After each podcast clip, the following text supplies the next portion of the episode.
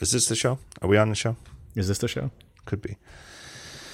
Um, which 2015 mega franchise sequel news are you more excited about this week? We've got Star Wars with a new trailer that came out like the week before Thanksgiving, and we've got as of today, the day we're recording, a title and cast for uh, the 24th Bond movie. I th- it's to me Star Wars, and only because I've seen some of it. Getting to see the Millennium Falcon flying over some sand, wherever that was, Tatooine or whatever, was that like you get chills. It's pretty interesting to me because they're probably my two favorite franchises. Yeah, I'd agree with that. Yeah, drawing a blank on anything else that you would call a franchise that I could put up there with them. Uh, well, maybe not up there with them, but like the uh, the Marvel uni- uh, cinematic universe stuff. I like that stuff, but there's not there's no Marvel movie that's ever been announced that's gotten me anywhere near as excited as uh, uh, either of these. That maybe it's because it's so new. Like, do you think maybe in 30 years, do you think someday Jonas, when they reboot the Marvel stuff, Jonas would get that excited? I don't know. I know I wouldn't. I just don't think that they're of the caliber. Wait, you've seen Guardians, right? Yeah, yeah. I, I, I wouldn't. I wouldn't say that it's of the caliber of Star Wars, but I'd say that that's the thing that I've seen in theaters lately that that gave me anywhere near that same level of feeling. Um, yeah, but it's still I, Guardian. Knowing that Guardians of the Galaxy Two is coming out, or when they when they announce the trailer or whatever, it's there's no way that I'm gonna be as excited as I am about either of these movies. Yeah, but that's because you grew up with Star Wars. Well, and grew up with James Bond. Maybe that's it. I'm not even saying it's because the quality. I'm just saying right, right, for me okay. and my generation. And there's an. It's just interesting to me though because they're the two my two favorite franchises, and they're coming out in such close proximity to each other. So Star Wars is. I don't think there's a date. It's like de- just December 2015. Yeah, December, and then was it November 9th for Bond or sixth or something? But it's something. a specific date. Yeah, I'm surprised that the Bond movie it doesn't even start filming until Monday. So it's it hasn't even started filming yet, and it's going to be in theaters in November. I honestly thought that blockbuster action movies like that took more than a year. Well, From, maybe they they've uh, they knew about the movie, so maybe like the visual effects are all done. They just got to go and shoot it real quick. no, like I guess all the, all the effects are canned. But I guess it just goes to show how much longer production because and clearly these are two franchises that are known for for high production values. You know, Bond and, and Star Wars. Yeah. Um, uh, I think it just goes to show how much more time it takes to make a truly effects laden film like a Star Wars film than um, than a Bond movie. I mean, obviously, there's a, a, lot of effects work in a Bond movie, but a lot of the sets and everything are practical, and so I guess it doesn't take that much longer to edit, uh, you know, after shooting than Star Wars. Well, yeah, the visual thing. Not just that there's more visual effects, but I don't. I'm. I haven't seen the script for the new Bond movie, but I'm guessing that none of the characters are fully CG. Yeah. I mean, I hope there's no Jar Jar. uh, I, I guess it just is curious to me. It just seems that just seems like like the pace of Star Wars seems exactly right to me. And I know that if I were a kid, like when I was a kid and the Star Wars movies were new and they're in the first run, I thought it took impossibly long for each one to come out. I, I could not believe how you know they had to wait four years for The Empire Strikes Back and well, I think it was another two years for Return of the Jedi. Um, yeah.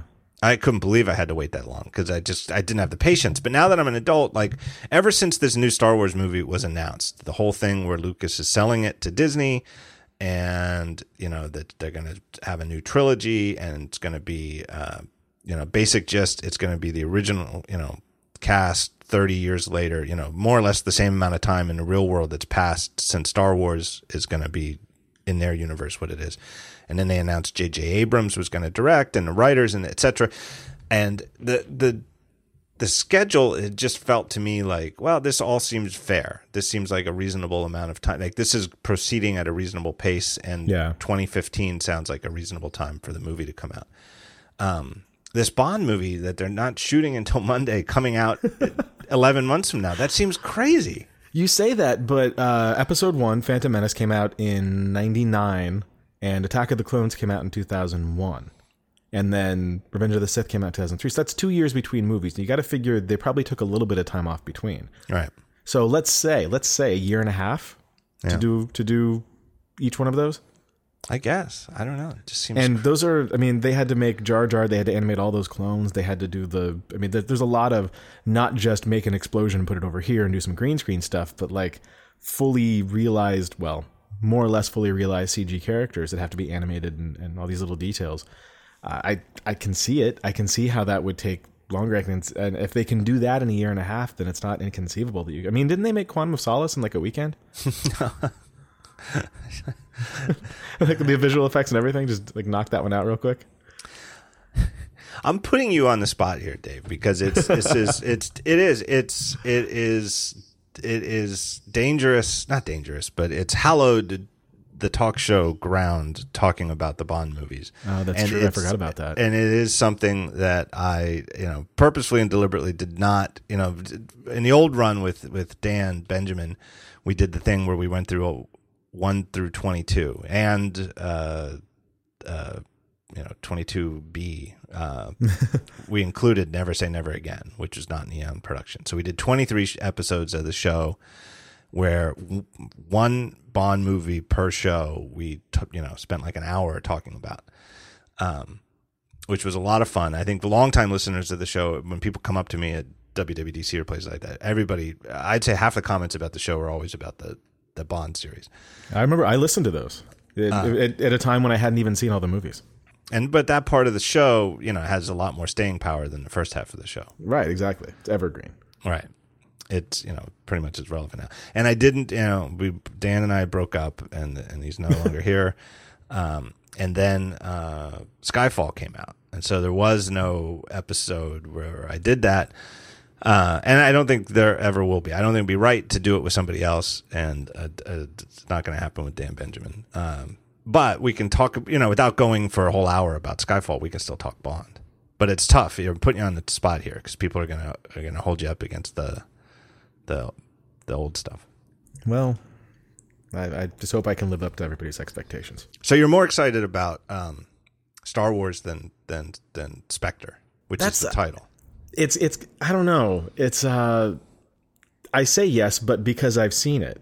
It's like you ask uh you ask somebody who like somebody with more than one kid who their favorite kid is and it's you can't really answer that question. But if one of the kids hasn't been born yet, we're like, well, I like the first one better because I've seen it. Yeah. Well, one of the differences, and I've been thinking about it a lot this week. I just think it's so interesting that they're coming out at the same time, and now big news came out within a week or two of each other, and they're two my two favorite things. It just seems so serendipitous, and I was thinking about it a lot. Um, I'm even thinking maybe I'll do maybe like a Star Wars special episode of this show sometime this month. Maybe like a you know, in the Star Wars theme, call it a holiday uh, Star Wars holiday special. hol- Star Wars holiday special, um, and go just go two hours on something something. You know, I could we, we could I could easily put together a, a guest or two, and we could do th- three shows on Star Wars.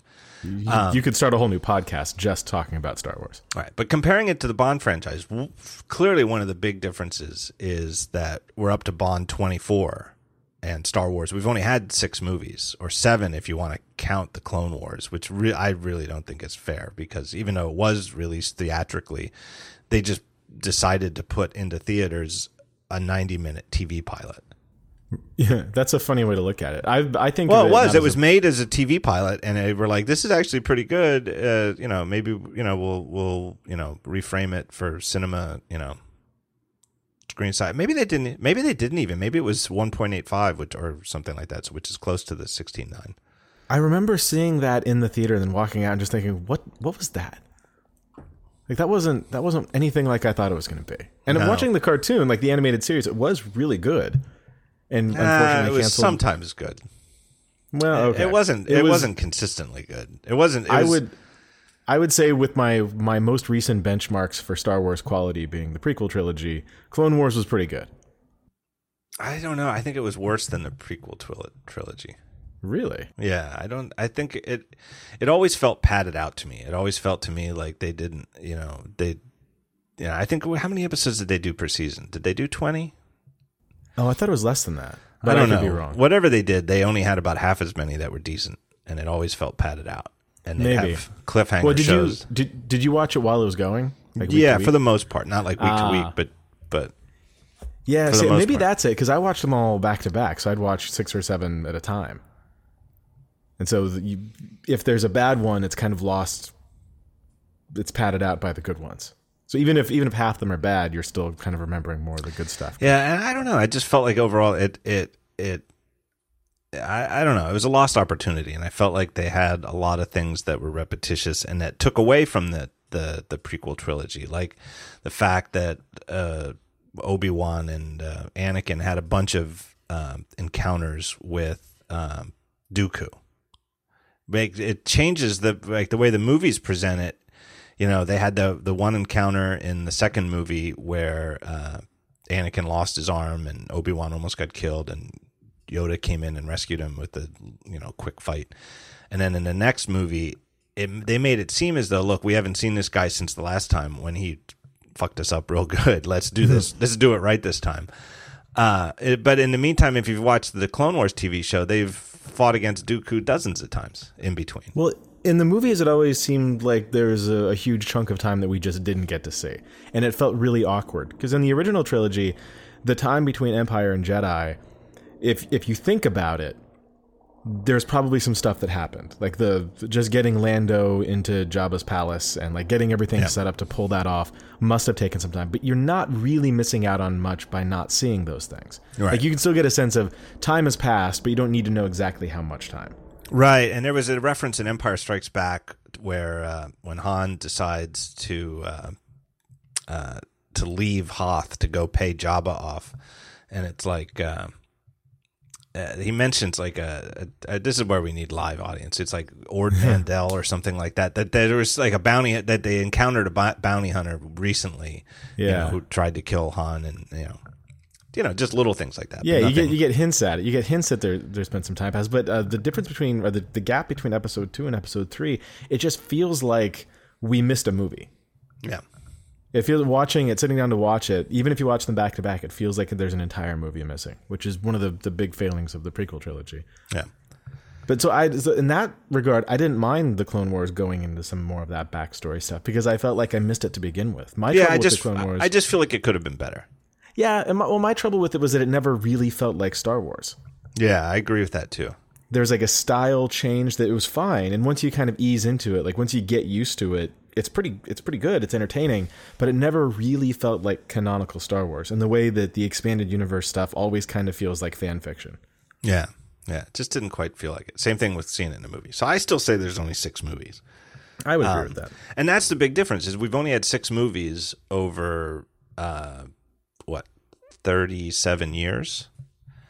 Whereas we've had twenty four Bond movies in fifty years. So it's you know clearly a different pace because there was a huge gap between the, the trilogies, and we've had another gap since the last trilogy. that really helps to to soften the blow i think if this next bond movie isn't very good that's okay Right, and I think that's actually where Star Wars, especially now that Disney owns it, and you know this is what Disney does. It's they're going to, you know, they they keep franchises going. We're going to see, you know, there's there's going to be more Star Wars trilogies after this one, whether it's you know a thousand years ago or in the future or whatever.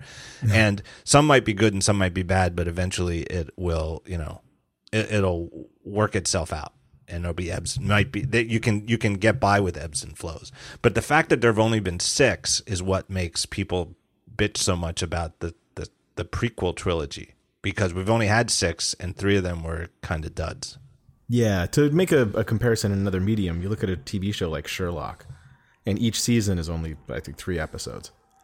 So it's if one of them is bad, it stands out way more. yeah Whereas if, like a normal TV show, if it's twenty episodes in a season, if one's bad, you don't uh, you'll just wait until next week. Right, right, and it's like it's like I've always said like comparing baseball to football, uh, it, really drastic because baseball plays a hundred in, in U.S. plays 162 regular season games a year, and football in the NFL they only play 16 games. So like if your favorite team only lose loses four games in a row, it's not good in baseball, but it's you know four out of 160. It's a long season. If you lose four football games in a row, that's a quarter of your season is you've just lost all in a row. Right, baseball, you lose a game, you just wait until the game they play later that afternoon. Right. But I do feel though that the pressure is really on Star Wars at this point though because everybody was consensus is that they were so disappointed in the last trilogy. It- it- consensus, I, th- I think, is the right word. These things are always going to be subjective, but I think that uh, if if you polled people, if this were a democracy, if opinions were democracy, the, they'd just be expunged from the record. If we could, if we go back in time and unmake those movies, I bet most people would elect to do that. I'm I'm not of that opinion, and I've spoke. It's been a long time, I think, since I've talked Star Wars on this show. I'm nowhere near as down on the prequel trilogy as a lot of my peers are of our generation, and maybe it's partly because I have a son who who you know is so young, and I've said this before. I think it was with Moltz a while back, but in in Jonas's peers, they don't really see the difference between a trilogy. There's just Star Wars movies, and it, for a long time, he was even confused about the the chronology of them. Uh, and I know some people, you know, like I, I Siracusa famously has like wouldn't even let his kids watch the prequel trilogy. He's a good parent. Uh yeah, I understand why as a cinema fan you would do that, but you're robbing your kid of uh, uh, you know something that his peers know. They did, you know, they like the clone troopers and stuff like that. It's it's it's different for them. I don't know. And I think it's very hard to compare too when you live in a world where you can watch them on demand. Whereas I grew up yeah. and it wasn't, I don't think they came out on home video until like, I don't know, the late 80s. I'm so sure you, there was plenty of crap that we watched when we were kids that we really liked, and we can look back as adults and recognize that it was terrible. You could only see the Star Wars movies in cinema, and you know they they did re-release them like in between, so like you could go see Star Wars two years after it came out, again, but you you know you were limited by how many times your parents would let you go to the movie theater. Yeah. Uh, I didn't see Star Wars until I was 15. Which was like what, like 10 years ago? uh, closer to 2018. Did you watch them? You, so your your initial exposure was in uh, home video? Uh, like I remember, cause I was into comics. I was yeah, like 13, like uh, between 11 and 13. When I was really into comics, I would go to the comic book stores and they would have like Star Wars stuff and it always looked to me maybe it was the haircuts or the, the quality of the printing but it always just looked old it looked like old 70s like like the original battlestar galactica or flash gordon like it had that vibe of just like this is stuff that's like it's gonna be old and cheesy i don't want to bother uh, and it wasn't until a friend had, had gotten i think for his birthday the vhs set like one of the vhs uh, vhs sets that came out before the the re-releases the re re re re-releases. Uh, and he's like no you gotta see this. And he puts in the tape and uh, i think like him and all of his other friends that were there everybody fell asleep. And so the movie ends and i'm still like glued to the edge of my seat. My life had been changed. I still remember seeing it the first time and i was i don't know must have been must have been the first run 77 so uh, i was only like four years old and i remember going with my dad um, to the theater to see it.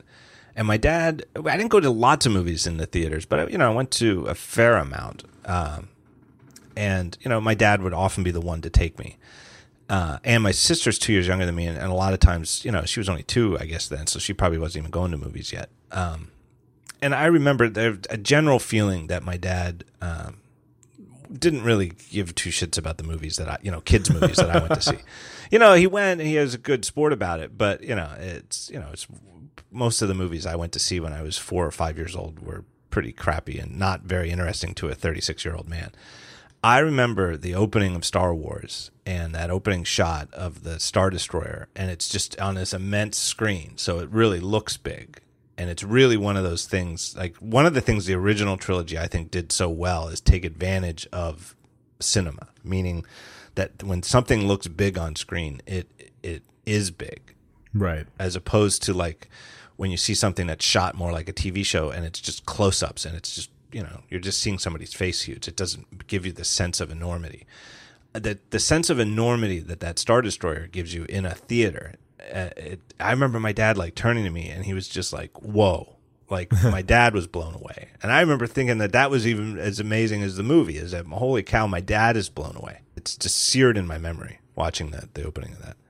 I wish that my first exposure had been in a theater. Although, you know, maybe it, looking back, maybe the fact that the first time I saw it was on uh, somebody's crappy CRT television in the 90s v- on VHS just makes it that much clearer to me how good the story was or how compelling those characters were. I remember too uh, another uh, I do remember the I also remember the first time I saw Star Wars on home video. It was my friend Joe's birthday. Must have been I don't know what year it would have been. Probably around like 84 or 5. Maybe we are around 11 or 12. And uh, so post Jedi. Yeah, I think it was post Jedi. I think, but it was it was um, a sleepover birthday party with about a dozen of us, and Joe's dad was all cagey and acted like he had this secret, this awesome secret, and he waited until after we had our pizza and stuff. And this is before there were any legit home video versions; they weren't released yet. Oh. Joe's Joe's dad had a bootleg version of The Empire Strikes Back, the best Holy shit! and and we couldn't believe it. Well, honestly, and I knew Joe's dad, and you know he was a lawyer, and he was he was the dad who drove his car really fast. So like if you, if like a bunch of us were going to the mall and two dads were driving, you wanted to go with Joe's dad because he'd drive. He had like a Peugeot, and he would drive it really fast. um, it just seemed too good to be true, though. I really thought that he was setting us up. I I I couldn't believe that I was going to get to watch Star Wars in a house. I thought he's he's shitting us. He's going to put that in, and it's going to be uh, Mary Poppins or something. he put it in, and holy shit, it was Star Wars. And it was the other thing I remember very distinctively. It was because it was bootleg somehow. Um, what they did for the aspect ratio was it wasn't pan and scan, and it wasn't letterboxed. It was squished optically. Uh, yeah, gross. But it was still none of us had ever seen it. There were no legit versions of of any Star Wars movies out on the market at the time, and it was funny. It's just one of those things like you got used to. I'd say within like ten minutes you got used to it, and it was just awesome. It was absolutely blow away awesome. During the like the late '90s, just after Napster, did you did you get into the thing of downloading movies at all? No, I it never. I, I I could never be bothered with it. I did a little bit, but it always seemed like too much work, and it was always so hard to find it. And then you had to like splotch them all together. And you Yeah. to, to get them to play on anything I had, you had to uh, you had to post process them. You know all that shit that Don Melton's script does. I just could never get into it. It always seemed like too much work, and I never, ever, ever, ever want to watch a motion picture on a on a computer. Well, I was you know 18 years old and I didn't know anybody. and the idea that I could see a movie that was still in theaters was very compelling to me. But uh, the problem was that they would always be out of sync halfway through the movie. Like there was no way to get the audio and the video to line up the way you would expect them to. And I to this day I have no idea technically what would even cause that problem or why anybody would find that to be acceptable. But I remember watching a ton of movies where by the end the audio was out of sync with the video and the aspect ratio was just super squished. You can get used to the aspect ratio. I don't know that how you can get used to the audio being out of sync. I, you just got to turn off the you got to turn off the part of your brain that gives a shit. Because these aren't movies. If you wanted to see this movie done well, you would have gone to the theater to see it anyway. I guess. No. But I wonder how many movies I thought were terrible that were actually pretty good. I don't know. That's a good question. So, what do you think of the Star Wars trailer Uh, well, or teaser? we got to talk about that lightsaber. Yeah, I don't. I, I I didn't think anything of it. I was surprised that I was mostly offline at the time. I was it was Thanksgiving weekend. We were traveling, so I I heard that the trailer came out, but I didn't want to watch it on a shitty screen, so I just put it off and I waited till we got home, and then like uh, the a couple of days after Thanksgiving, I watched. it. I wanted to see it. I wanted to see it for the first time on my TV. Um, I of course noticed the lightsaber, but I, I didn't really think anything of it because I thought that the the the prequel trilogy established that there's some degree of of uh, individuality in lightsaber design, especially Right. among the Sith.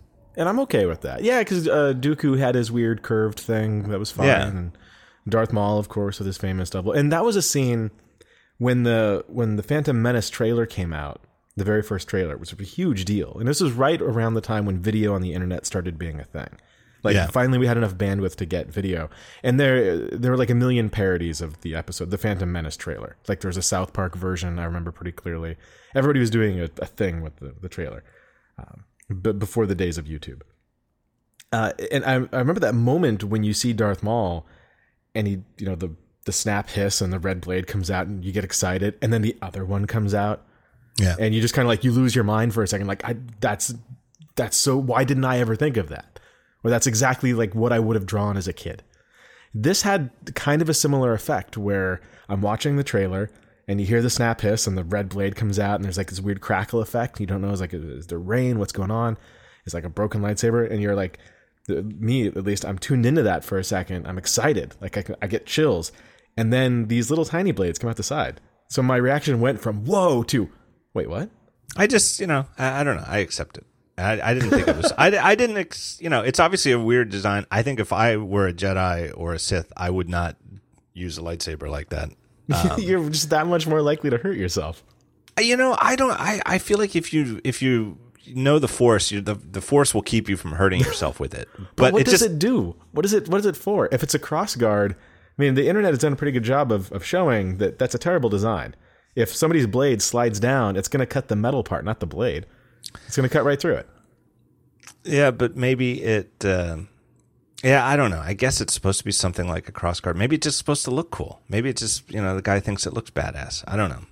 I've always had the impression that you don't really need a cross guard on lightsabers like you do on real swords because it seems to me like when two sabers connect, they kind of stick, and there's no way to slide it. Oh, really? I've Yeah. never, I've never gotten that out of it. But It always I can seemed like it seems like when they lock up and they make that two sabers locked up sound, it doesn't seem like there's any kind of friction between them. Uh, For a long time, watching the the Obi Wan Vader fight at the end of A New Hope, I thought that like Obi Wan's blade was shorting out because the angle at which that scene was filmed, his lightsaber kind of tilts back, and it looks like the blade shortens. So I thought for a long time that his blade was shorting out, and that's where the dramatic tension in that scene came from. It wasn't until later I realized it was the angle. Yeah, it's funny. a lot of that. It's funny because how the the saber fights get ever more elaborate.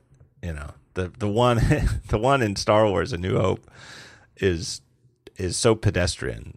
Uh, Because it's, know- it's just old guys. It's a couple of old guys. well, and it, it, it's an old guy. Uh, David Prowse wasn't old at the time. He was actually pretty much in the prime of life, but he had a helmet on. I, I just meant the characters. Obi Wan Oh. and Vader were supposed to be yeah, like but that's not why. That's not why it was like that. I think it was. Because, I think partially Alec Guinness was was physically a little a little limited because he was kind of old, uh, and I think David Prowse famously couldn't see shit out of the Darth Vader helmet. He just couldn't see. So there was like you know severe limitations as to what or any stuntman who was in there you know could could could see, and it was combined with I think the optical needs of the way that they you know the way that they had the sabers made so that they were made out of the glow glowy stuff that they could easily rotoscope the colors on. Yeah. Yeah, maybe. You know, and they just never done it before. I mean, and it still see because it had never been done before, and it just looked so cool. And you know, maybe somebody had had the idea of laser swords, you know, in, in pulp science fiction, you know, for a hundred years, over and over and over again. But nobody had ever made one that looked like it was really a real thing, which is you know the the the awesome part about lightsabers in A New Hope. They looked real. But that lightsaber fight was pretty. That was pretty weak. Let me say this before before we go on too. I am super super anti spoiler. Like I uh, I know nothing about this new episode seven other than the basics of you know the the you know who's directing it, the cast, the rough time frame, and that's it. I don't follow any of the rumor Yeah. sites. I don't know anything I'm the same way. I didn't I- even want to watch the trailer. I I trusted. Uh, I might skip subsequent trailers. I trusted the fact that it was a, a, immediately billed as a teaser. Yeah, yeah. Like calling it a teaser made me feel very safe about watching it. I get. I, I don't like watching trailers for movies, and it, it kind of comes. Uh, it really comes down to the Hunger Games. When I went to see the Hunger Games, it was because my friends wanted to go see a movie, and that's what they picked. I knew nothing about it other than the poster had a girl with a bow and arrow. Like I didn't know. I didn't even know it was based on a book. I went into that movie knowing nothing, and knowing nothing, I enjoyed it. And I I was kind of hung up on how much I enjoyed every moment of that movie was a surprise to me. And I realized that most of the time, if I watch a trailer for something, it's a movie that I want to see. And if I want to see the movie, I already know going into the trailer that I want to see the movie. I know now. I'm, I'm they can Disney can just have my money today. I'll pay for the ticket now. There's no way I'm not going to go see the next Star Wars movie. So what does watching the trailer get me? It can only show me things that I would get to see later and be surprised by. Yeah, the modern era of trailer editing, which is evolved very, very clearly into the form of can how how much can we condense the entire plot of this movie, Right. minus maybe like a just the ultimate uh, plot twist at the end. Everything but. The, Yeah, and if, you know, if you're a movie person, then you like even while you're watching the movie, you'll start to figure things out. And if they give you enough plot points in the trailer, your moviegoer story follower mind is going to fill in those gaps, and you you know what the story's going to be before you It even all- sit down in the theater. It always surprises me too when, and I'm not a big believer in like the three act structure. I don't think that any, you know, I, I don't think most good films adhere to it in a in a very formal sense. I just think it's the basic sense that you know, eh, you know, you want to have a beginning, middle, and end. Um, but in loose terms, it always surprises me when a trailer that has my attention and hey, this looks like a good movie. File this way, make a Vesper, you know, note, you know, make a note in Vesper to, uh, you know, put it on my movies to watch list. Um, once the trailer gets to that part where I'm into it, I this is a movie I'm I'm making a note now because when it comes out, I want to see it, and then it keeps going. I- I've already been there, and it keeps going, and they're clearly going into Act Two right? They're clearly going into the middle of the movie, and it's like, wait, why are you showing me this? I don't want it. You already had me. Why? Why are you doing this? Like save something. Let me let me just experience this. And I do think too, though, as somebody who has a, a rudimentary, you know, dilettante's in, interest in making movies, and has, you know, I, I made student films in college, and I, you know, diddle with video now, and think about it. I understand, you know, how how fun it can be to edit video, but how hard it is to edit video. The way that you that trailer editors can condense a a two hour motion picture into 90 seconds that spoils almost all of it is incredible artistically as like the craft of editing cinema how how how how they can do it but it's the effect of it is so it, it, it it's just so disappointing Well, ever since Hunger Games, and I've this I've established this rule. Every time I break it, every time I watch a trailer, I regret it. The most recent example is I watched the trailer. Did you see uh, A Million Ways to Die in the West? no that's what's his name uh, the, Uh, the family yeah, guy Uh, yeah, Seth MacFarlane. yeah i haven't seen that is it good It, it might have been, but if you've seen the trailer, you've seen the movie. right that's you know what i have seen the trailer and i know exactly you- what yeah, you're talking about. that, that's every funny thing that happens in that movie is in the trailer. Yeah.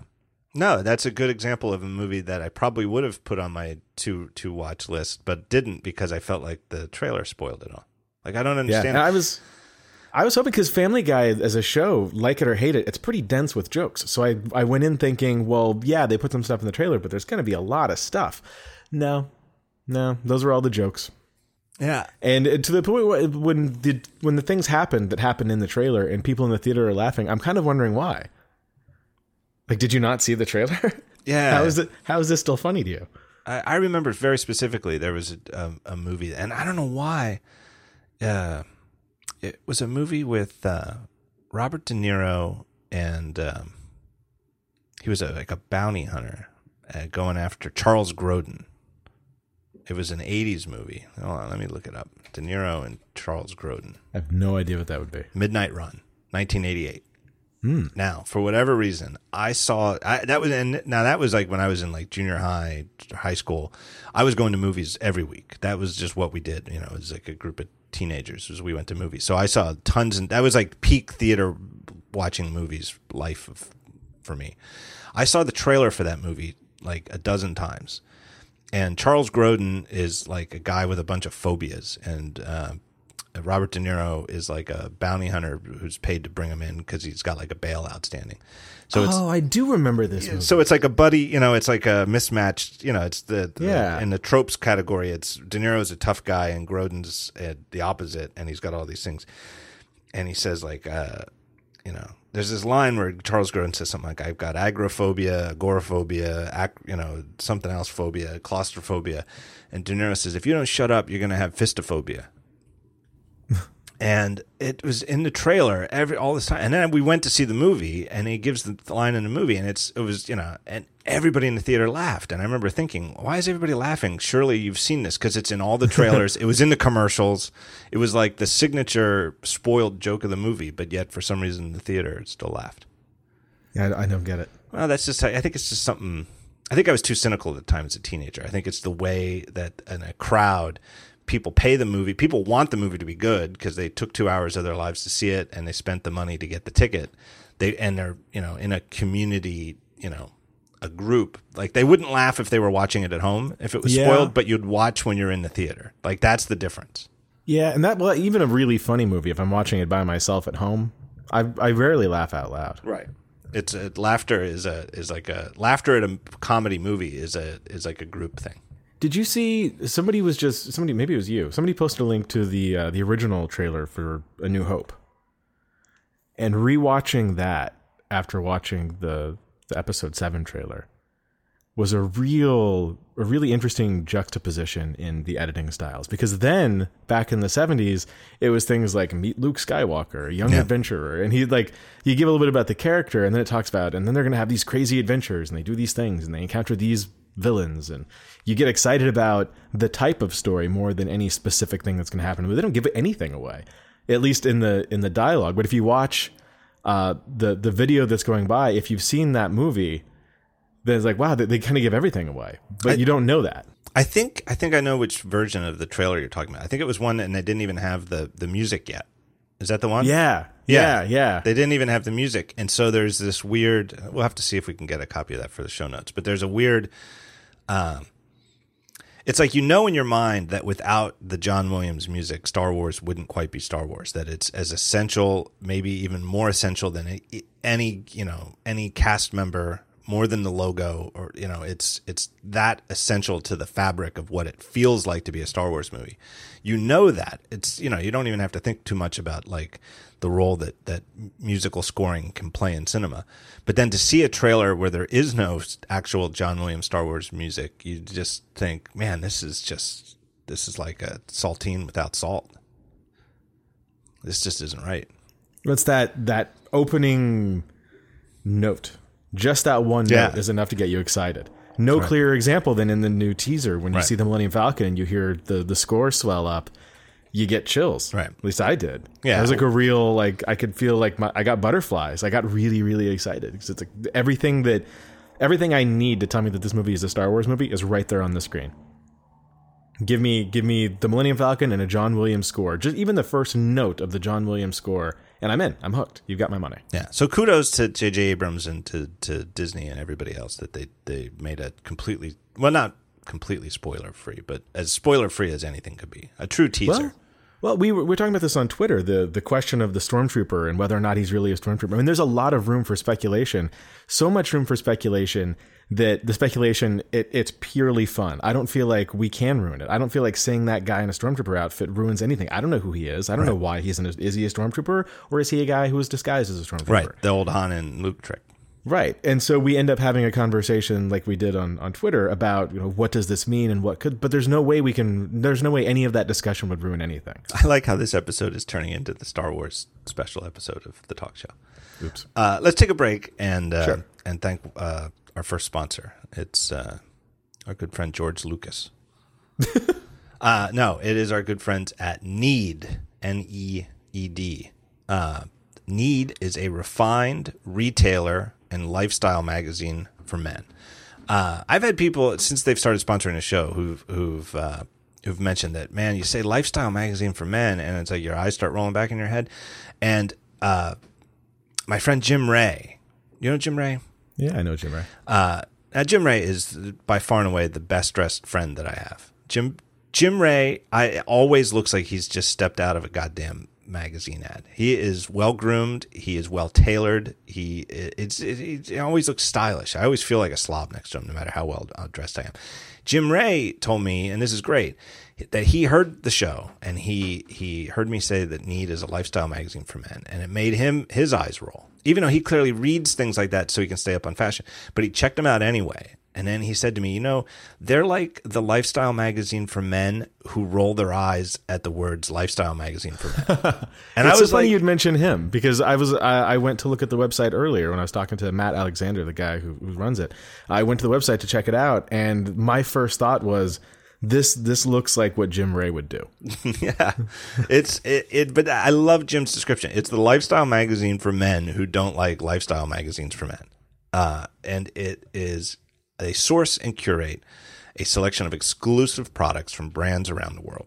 Things like shirts, slacks, pants, shoes, watches, um, anything like that, uh, and it's curated meaning there's you don't go there and have to pick between 40 different styles of pants they go they have like three like a pair of jeans a pair of uh, khakis and something else, and that's it. And if you like one of those three, you pick your size and you buy it. And if you don't, wait till the next edition, and maybe they'll have something else that you like. But that way, you're not sitting there making choices. They've made these choices for you, and if you see something you like, you get it. Uh, they just launched their holiday collection. This is volume 2.1, just came out. Uh, perfect timing for this episode of the show. They're offering some exclusive products, which are great gift ideas from brands like Grenson, Happy Socks, uh, Men in Cities, and more. They're launching an exclusive stocking stuffers collection on Monday. So that's probably, I'm guessing that's, uh, yeah, Monday, December 8th. So, Yeah. right in the middle of this episode. So it's, you know, you might be listening, it's already out. Uh, and they have an ongoing essentials collection. That's at uh, their website, neededition.com slash essential. And that features items mostly under 50 bucks uh, from Studio Neat. Those are the cool guys who make the Glif and a bunch of other cool products. We've got like the the ice thing now too. Yeah, they've got the nice ice. Isn't that nice ice that they call it? I forget what they call it. But it's it's uh the thing where you get like the the nice clear ice cube. Right. You got to break it in half. It's kind of a weird setup, but if you if you're if you're as hardcore about your ice as I know some people are, this is the way to go. uh, foot cardigan, the manual, and more. Uh, really great stuff. So if you're interested in getting some sharper clothes for yourself, or just stuff that you might be interested in, they've got other stuff besides clothes. Um, and they commission. They've got articles, and they they've got great photography, and they do that. They hire independent photographers to shoot all their photos. Um, so they're putting good good photographers to work on original work. Really great. It's just a cool website to check out. Um, again, the website is Need Edition, not Edition like math, like Edition like the the Apple Watch. Neededition.com. Go there and check them out. They don't have any kind of URL slug or anything like that. But they have a special deal for talk show listeners. Place an order, buy anything you want, and then shoot an email over to uh, hello at neededition.com. Just send an email and put in the subject line old fashioned. And anyone who does that, anyone who buys anything from them and then emails hello at neededition.com with the subject line old fashioned will get a bunch of extras in their order. You know, magazines, coffee, accessories, anything they have laying around that's really cool.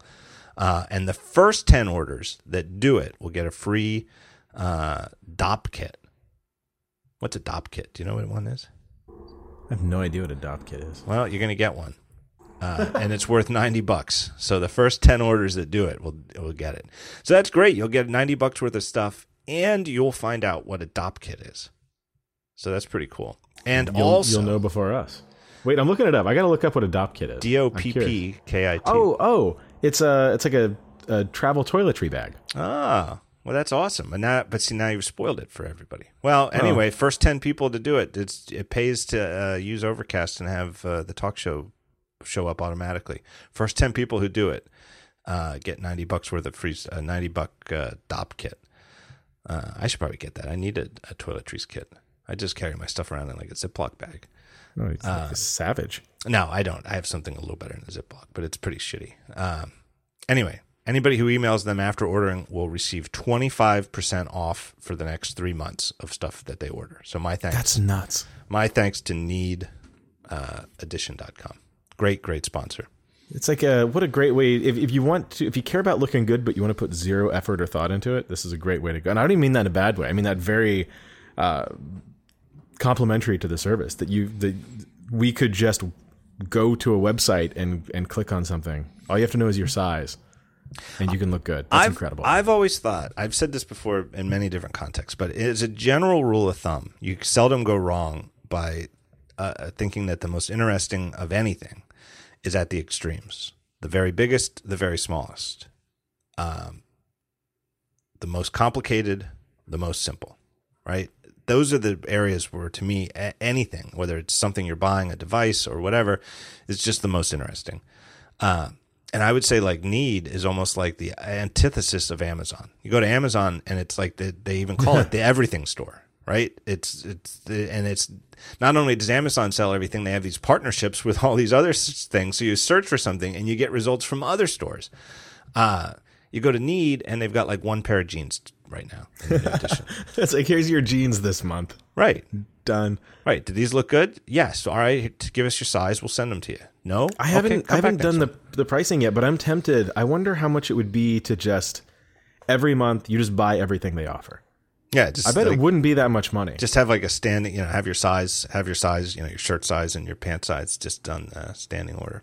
yeah, let me subscribe to that. Like, let me just get like here's my size, here's my money, charge my card every month, whatever it's going to cost, and just send me the new stuff. Yeah. A, a clothing of the month club. Um, all right, Star Wars trailer. Should we dissect it? I say I'm going to save everything else about Star Wars for a future episode, but we could dissect the trailer. We can dissect the trailer. I I Um, think. Who do you think the narrator is? I know the actor. Like- the actor. okay, it- uh, it's Andy Serkis, right, right? right. Uh, there was some speculation that it was Benedict Cumberbatch, which was uh, I, I can hear it, but uh, be a be a weird choice Yeah. unless Khan shows up in this movie too. I am presuming it feels to me cinematically like the narrator of the film or of the tr- teaser is the Sith or Sith-like guy we see with the red lightsaber. That that's him. I read it as uh like some sage like character, but I guess there is a there's like an air of darkness or villainy to the voice. Yeah. He sounds a little Sith-like. Sounds a little bit like Darth Maul, actually. Hmm. Jonas I can see thinks, though, Jonas watched it with me. He thinks that the character with the red lightsaber is a woman. He thinks it's like a witch. I, I That would be interesting. I think he's thrown off though by the sort of kilt like thing that the guy's wearing. No, because uh, that's pretty typical. I mean, even uh, Darth Vader kind of wears a skirt. Yeah, but Jonas, but he, but his cape usually hides it. Yeah, well, see, I don't, I don't read it as a, as a woman, but I think it's it's interesting because the the way the figure, the posture of the figure, sort of masks gender. Like if if they were just Yes. standing up straight, you could you could kind of read it. Yeah, I you know it. It could just be. It, it honestly, I- after he said that to me, I rewatched it. I've watched it like a dozen times. I did rewatch it, and after he, at first I thought no way, and then I rewatched it, and it does seem possible at least, and it did. It makes me realize that even as open minded as I try to be, I have a a older. You know, I'm the old dad who just assumes if you have a red lightsaber, you're a man. Even though I've seen the you know the the Clone Wars thing with Asajj Ventress and you know but Jonas as you know as a much more th- you know it was he was much more open to the idea that that character could be a man or woman. Well, it's nice to see the Sith being more inclusive. If that's the case. I, do you think in this? Uh, do, do you think that the lightsaber might have something to do with that? I mean, if that's the case, I don't mean the uh, the weird crossguard thing, but like the weird kind of almost flame looking blade rather than just a the solid. Yeah, like there's a? John. There's an article. I'll put it in the show notes. I already have it written down. John Brownlee in Fast Company, Fast Company's design blog has a thing uh, in defense of the new Star Wars lightsaber, uh, and his argument is that each Jedi's, at least the major characters, you know, like some of the scenes in the prequel trilogy where they had like a hundred Jedi running around, you know, and you know. It, they were just all copy and paste jobs, you know. You get blue, you get green, you get blue, you get green. But Well, every they only had a year and a half to make those movies. the, but the major characters all had a lightsaber that said something about their character, and I think that's true. You know, and you know, like Obi, like he says, like Obi Wan's lightsaber is just plain, and he's you know, and it's simple and it's elegant. It is exactly what he says. It's the elegant weapon from a more civilized time. Um. Uh. Even in the original, Darth Vader's lightsaber had a black, you know, m- more black than chrome on the handle. Just looked a little bit more and at the time, he was the only one who had a red lightsaber. Right. Which looks, it just, at least to my eyes, you know, and maybe it's just I'm trained it, but it just seems more natural that the bad guys would have red, right? Red's the color of, Yeah, we didn't see green until Return of the Jedi, and then I guess the only reason we saw green is because it showed up better against the the blue sky Yeah. on Tatooine. yeah. No, that was actually, yeah, that's the exact story is that they were, they, they had, they just, they, at the time, they just thought blues, good guys are blue, bad guys are red. And then they went to do it and they'd never do, done one outside before. And, and they were like, wow, this it doesn't look good. um, and so they said, well, we'll make it green. Yeah, it works. And then even uh, episode one, we still only see red, green, blue. It wasn't until episode two uh, that we start to see other colors. And I think the the first non red, green, blue we saw was Mace Windu, you know, the the purple. Right. Uh, uh, the story goes that Samuel L. Jackson specifically requested purple. Yeah, I've heard that story, and I heard that it, then that Lucas said no, no, no. And then like a day later, Lucas came back. He says, you know what? I thought about it. Sure. What do you think is going through Lucas's head? Like, what do you what do you think his thought process is? Like, does, is there like some canonical? Here's how the gems inside the thing work, uh, or or is he just like trying to hold steadfast to some ideology he has about not? Well, no, he's totally okay with changing things. I don't know. Somehow it worked though for me. Like it's one of the things, little things that worked for me in the prequel trilogy, where it is it's. Uh, somehow in a world where uh, we went from an original trilogy where there were only three Jedi, four if you count Vader, right? Oh, I bet that was. I bet it was the the scene at the the end of Clones where you've got you know a thousand Jedi on the screen at the same time. Right. How do you how do you more visually establish that Mace Windu is above all of these guys? That he's you know he's you know in a in a in a trilogy filled with at some points in some scenes hundreds of Jedi. How do you have how do you establish that this guy is a cut above or two cuts above? Well, not just that, but the if I'm Lucas, uh, I go home and I think to myself, well, I've got to do this scene with a thousand Jedi on the screen at once, and if all you see is green and blue, Oh, and you could see where terrible. you could see where Mace Windu was in the movie. yeah, it's like, well, not just that, but you could realize, well, if I'm going to give people like yellow and pink and all this other shit, I, I should just give him the purple lightsaber. So uh, this guy at Fast Company, Brownlee, he his theory is that because at the end of Return of the Jedi, the only two Sith left, uh, the Emperor and Vader, are killed. That anybody, whoever this guy is, if he is a Sith, to restart the Sith, he didn't have a master to teach him how to make a lightsaber right. And so Oh, he had to do it on his own, and that's why it crackles and sizzles and seems a little bit less, a little bit, you know, a little bit less technically well put together.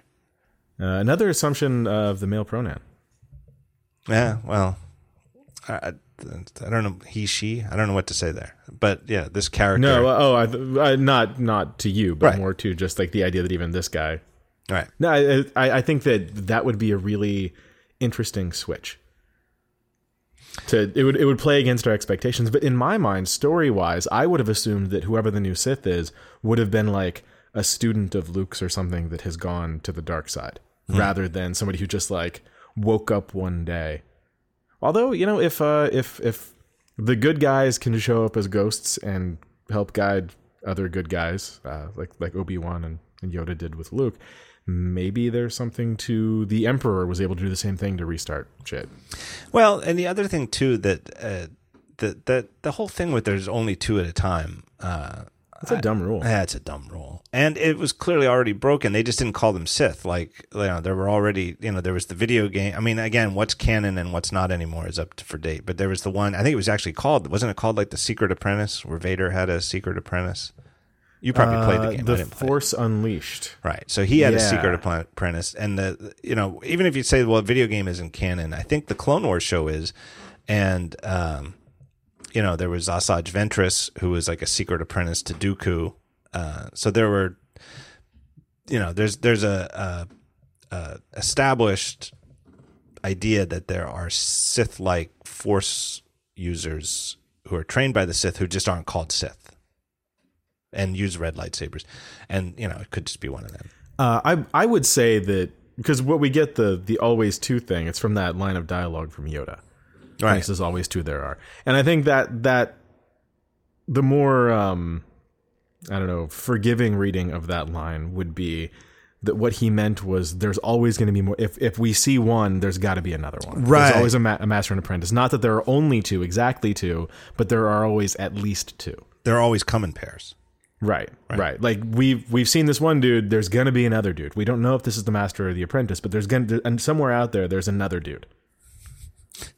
It just seems it's like you said, it's such a stupid rule that if they if their if their goal was to overthrow the Jedi Order, where there's hundreds of them, all right, we're going to overthrow these guys, and we're only going to have two of us. Do you think like somewhere along the way, as they're passing down the stories, like one of the guys when he's training his new apprentice, maybe just leave out the part where everybody before you, including you, has killed their master?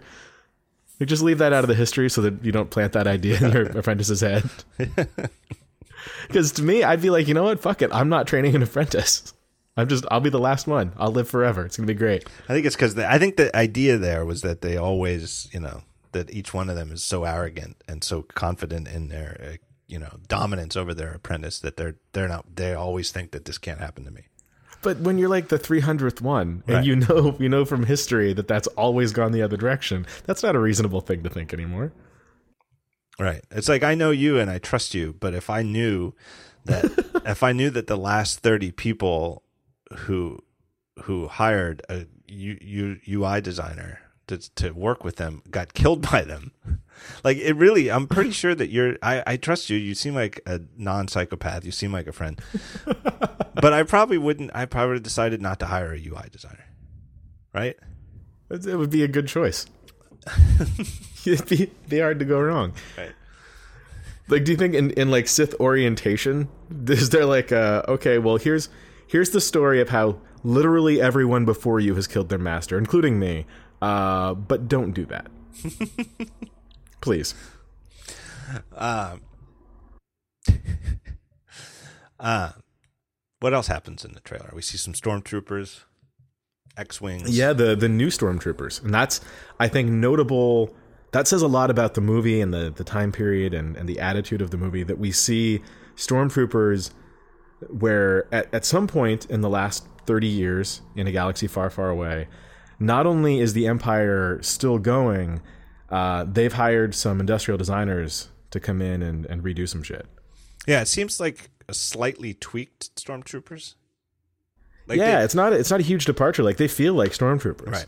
in the same way that the clone troopers kind of feel like stormtroopers but more uh, just on the other side of it like there hasn't been even though it's been a longer period of time it seems like there's been less advancement which is what you would expect from an empire that's you know just lost their emperor right.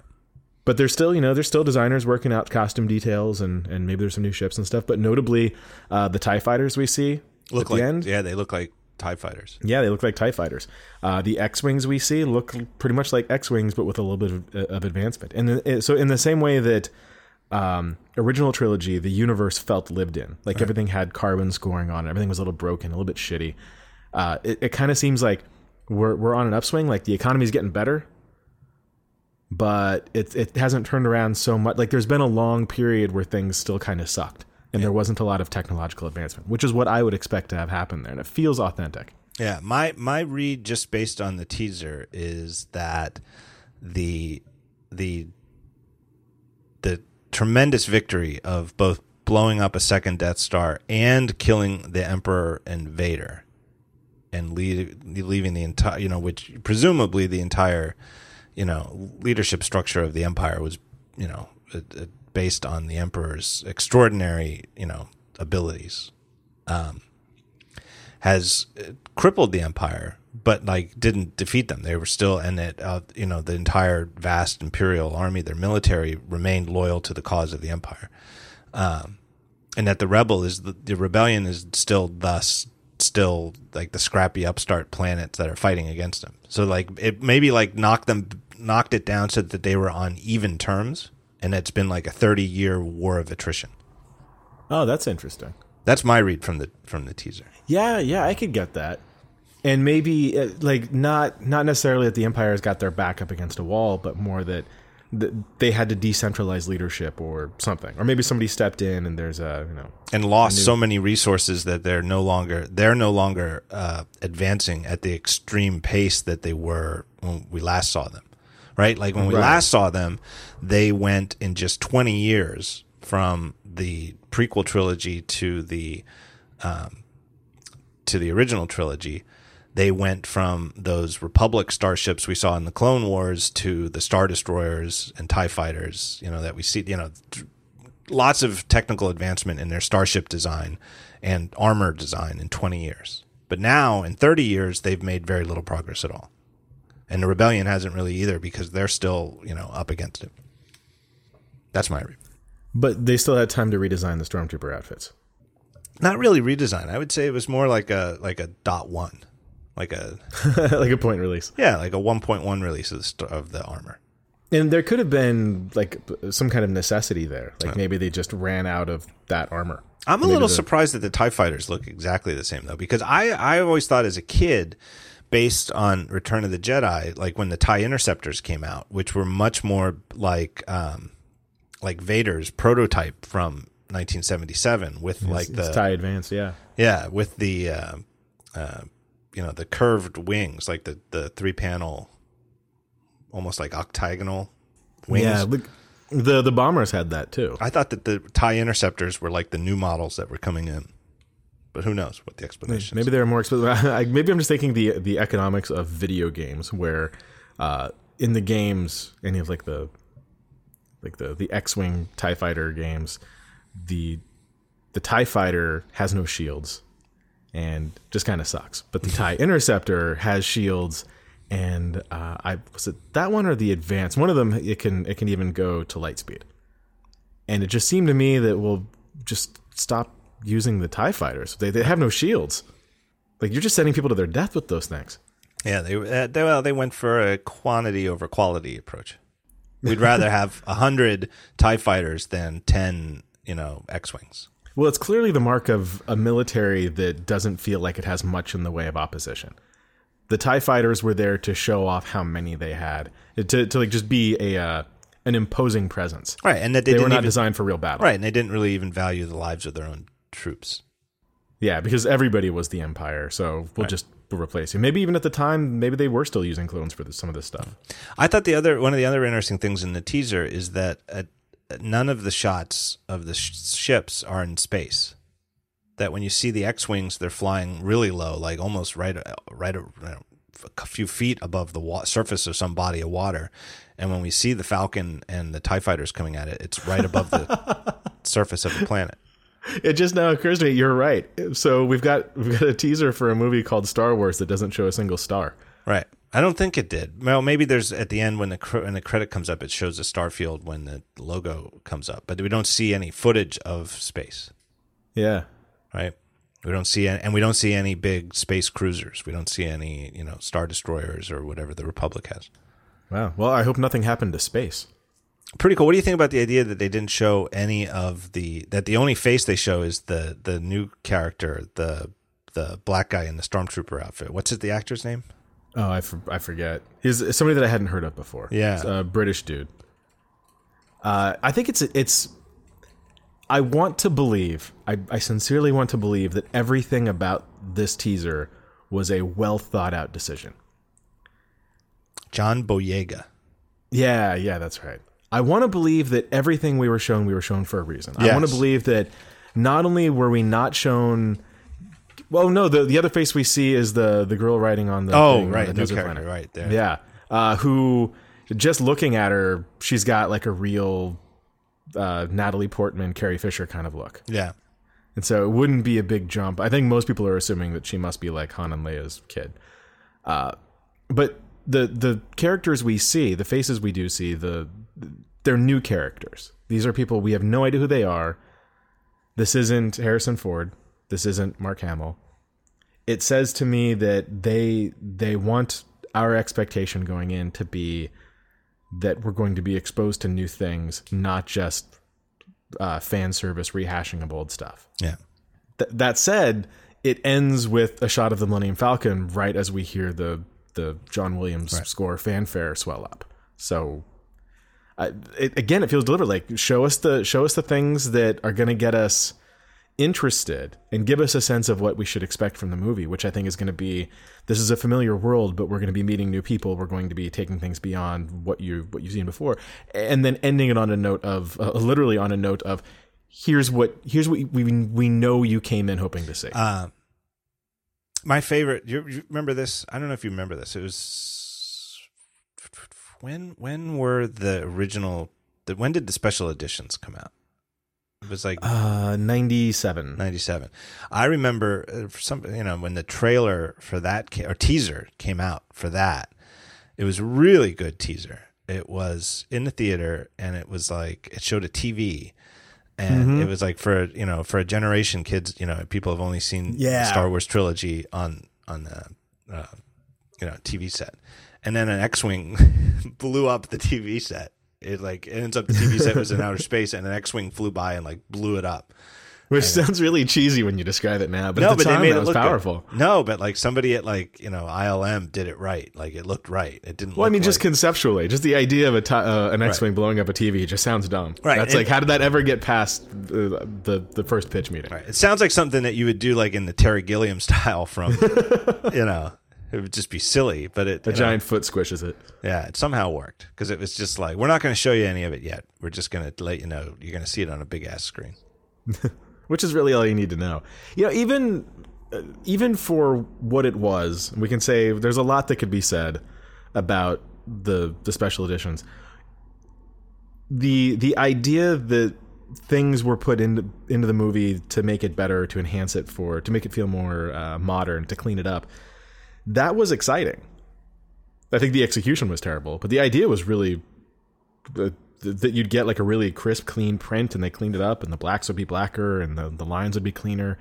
That sounded great. If that meant that we had to sit through a couple of extra dewbacks and the the Tatooine stormtrooper scene, then fine, whatever. Some of them are okay. I, I don't want to get into it, but I mean, it's like my, my basic feeling. I didn't, I don't have any kind of purity, uh, you know, that, oh, it has to be exactly like what you saw in 1977 or it's, you know, it doesn't count. I wasn't opposed to any, it's minor tweaks, but some of them were just so stupid. I mean, the Han shot Well, first thing is Right, right. If you get rid of that awful Jabba scene, and you get rid of anytime, anytime you digitally move Han Solo, anytime Harrison Ford is on screen and they, they digitally alter anything, take those out and put them back the way they were, and the rest of it I'm fine with. It should have been, oh, it should have been limited to things that only true obsessive, obsessives would even notice. That you'd almost have to see it side by side to notice it. Like, oh, there was only one dewback back in then. Now there's a couple. But Or anything, the the the the the I, don't I forget what it's even called. The the monster, the the big animal thing on uh, in Mos Eisley that the Jawa falls off of. yeah. Like even that was kind of okay. Like it didn't it didn't take me out of the movie. It was kind of silly, but it didn't offend me. Right. I remember, and I remember liking some. Like I thought, like the way that they spruced up Cloud City, uh, Bespin in uh, Empire Strikes Back, where there was more stuff going on outside the windows. Yeah, it made it feel more alive unless like a matte painting. Yeah, and it is in hindsight, you know, the the lack of anything outside the windows in the original fe- felt a little cheap. I don't know, but Yeah, yeah. Like they like it felt like they were there on a set. right. But uh, you know, I, I don't know. I still think I think even the Jawa falling off though, anything that's like a gag is too much. I, it, you know, he didn't need it. But anyway, that's that's neither here nor there. It was a good. It, it the best thing about the special editions though is that it let us know that George Lucas had lost his mind, and it I think it set expectations for the new trilogy accordingly. Do you really think it did? Because I've I everybody think- I, know still managed to be disappointed. I think the reaction to Phantom Menace would have been even more heartbreaking. I think there would have been people jumping off buildings if it if it had come out of dropped out of the blue without the special editions. Like the special editions, if the special editions didn't make everybody's uh, f- feel like there was a disturbance in the force, then you're not, you're not hooked up right.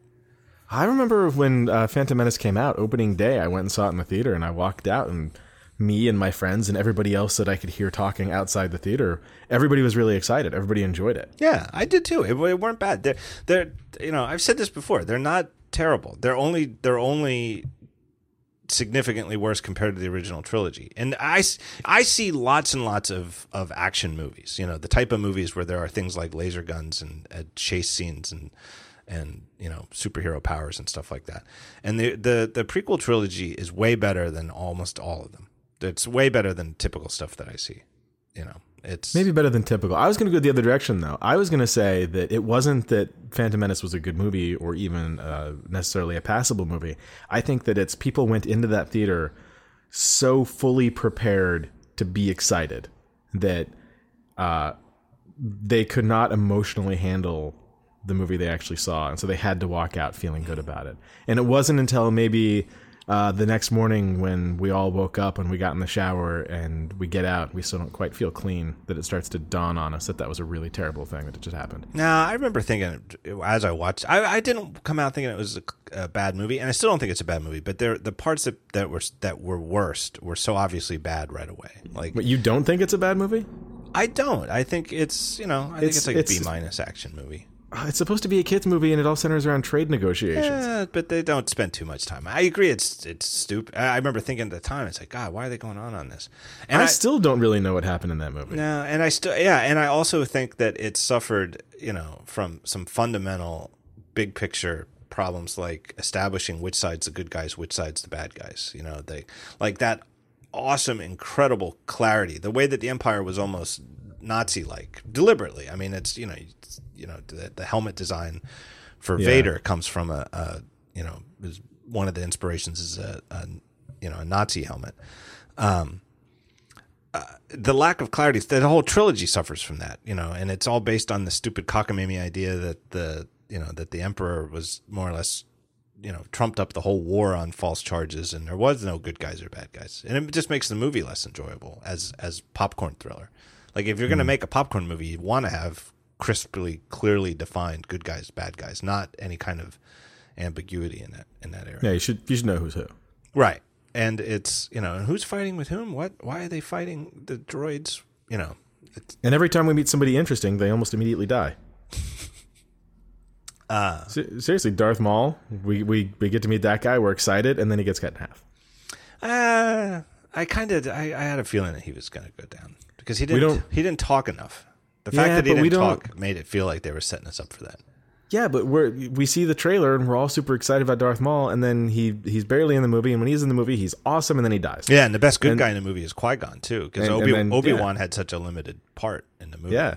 Like our hero, the only thing that we can like even remotely attach to emotionally, he dies. But the thing, to, to me, the thing that stuck out the most about that movie uh, originally and d- instantly, the first, you know, and I saw it on opening day too, was the whole opening the can of worms with this midichlorians nonsense. Oh, yeah. right. And it's to me the thing with the midichlorians thing is it it really made it, the movie would only make sense if you found out that you know like due to some the way that the contracts were written for the movies that 20th century fox held the rights to make prequels and george lucas wanted nothing to do with it but he didn't have the he didn't have the legal ability to do it. And so 20th century fox went ahead and made this prequel trilogy without george lucas's you know approval or insight or input.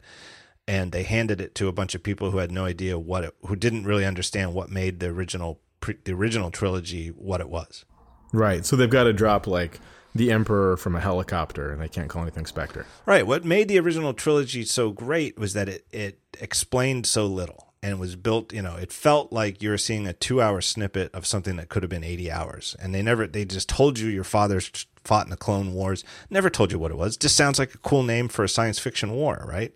Your father fought in the clone wars. They don't even there's no explanation for it. That's all they say and, And you, that's the best explanation. It just sounds like the, Right. it, it, it fills out the world. It makes the world seem so much bigger. There's a real history in this world. Right, and then the the new one is just uh, you know filling in. It's just explaining all the mysteries from the first trilogy, and creating no new mysteries of its own. Like no, uh, like if it had been done successfully, you know, in the way that people wanted a prequel trilogy. Like when people heard that the new Star Wars trilogy was going to be a prequel rather than a sequel, and it was going to go back in time rather than forward, it sounded exciting, right? Everybody was in favor of the general idea because the first trilogy had opened up all these mysteries that everybody wanted answered, or at least that they thought they wanted answered. The only way the prequel trilogy would have worked was if the prequel trilogy had itself left it left it open that wow, I'd like to go back another 30 years in time and see what happened then. Right? There should have been just as many mysteries about what had led up to the prequel trilogy as there was in the original trilogy. Yeah, right now in in my mind, the chronology of the Star Wars universe is all the stuff that happened in the original trilogy, uh, and then all the stuff that happened in the prequel trilogy, and before that was like I don't know, ten thousand years ago, the Jedi Order formed. Yeah. Maybe there's some stuff that happened then. I don't really care. Right. And instead we got like an explanation for the force that makes it sound as though if you gave a Jedi a blood transfusion, he'd lose his powers. Right, right. what? like now, now there's a thing you could physically take away from somebody. Right. They have like a device that you could like stick the the kid's hand and it comes up with a number. like you're taking a standardized test. But, well, it seems like the only reason to do that, as as a writer, the only reason to do that is to explain how they were able to, like, you have to have some way of showing that Anakin tests off the charts.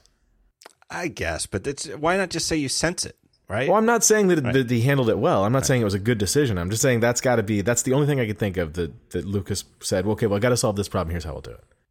Well, it was it's a pretty ham-fisted way. and it's totally not cinematic. A cinematic would have way would have been to do something that was physical, like make him like a test of how many, you know, how heavy a thing he could levitate or something like that. Right, or do it like uh, yeah, yeah, like like uh, Yoda and Luke in the swamp on Dagobah, when he has to lift up the X-wing, or when he goes into the cave and he fights Vader, who turns out to be him. Like, give us a, a nice callback to that. Yeah.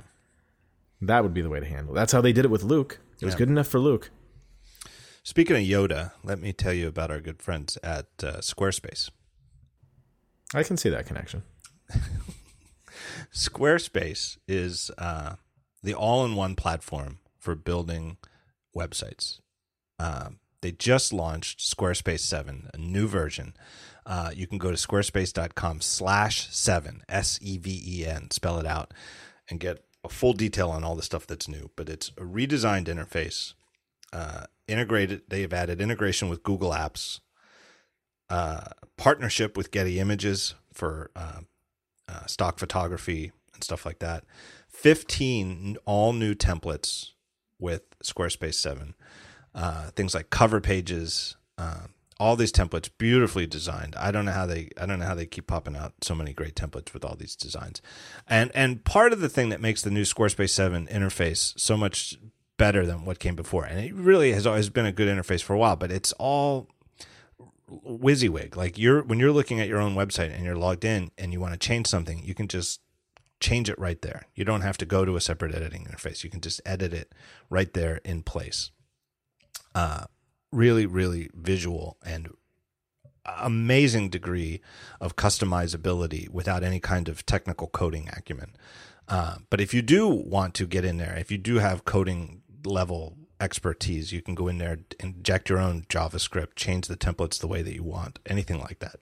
Simple and beautiful, um, very powerful.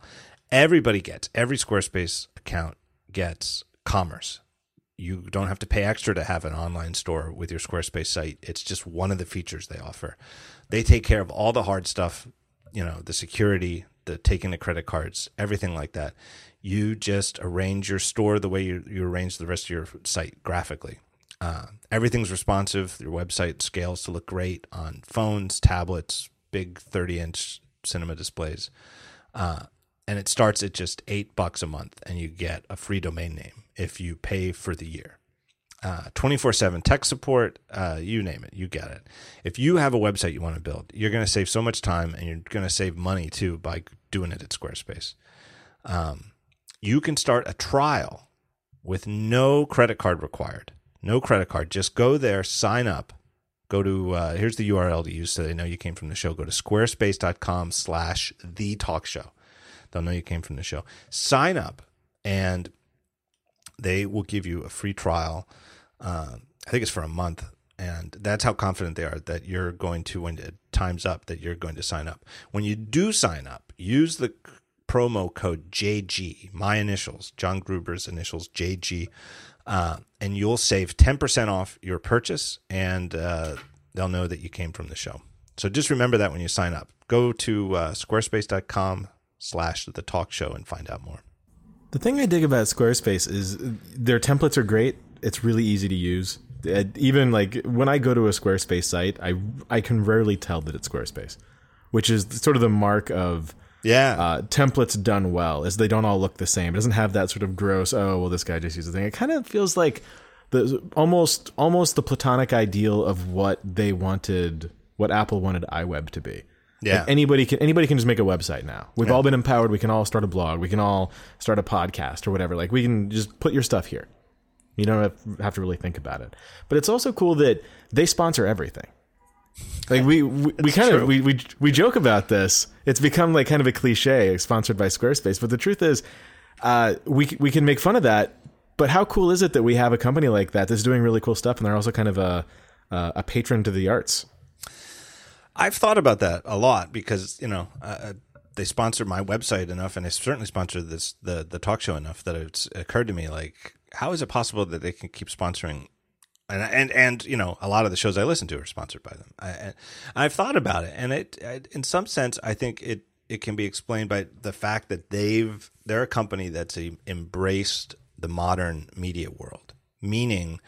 Um, you know, like the post PC world of devices, like the post internet world of media, where, you know, in the old days, your big budget for advertising would go to print and TV. Well, probably I should list TV first, TV and then print in the world, you know, in the old world. And TV commercials are super expensive. They're super expensive to produce and they're super expensive to buy, at least if you're going to put it in front, you know, get a large number of people to listen. Um, I think it makes total sense for them because I think that they're much more targeted. Like adver- I, have seen Squarespace ads on TV. They have TV ads. I mean, they they definitely have a huge ad budget. I've seen them on the subway too. Yeah, but people who listen to podcasts of any kind, let alone technical podcasts, are so much more likely to be the sort of people who are going to build a website of any kind. Um, that it's a better way to target at you know, you know, far less money than you would pay to get an ad in you know the New Yorker or something like that. Yeah. So uh, Spectre, Spectre, the title of the uh, the twenty fourth Bond movie. They had a they had a press conference today in London.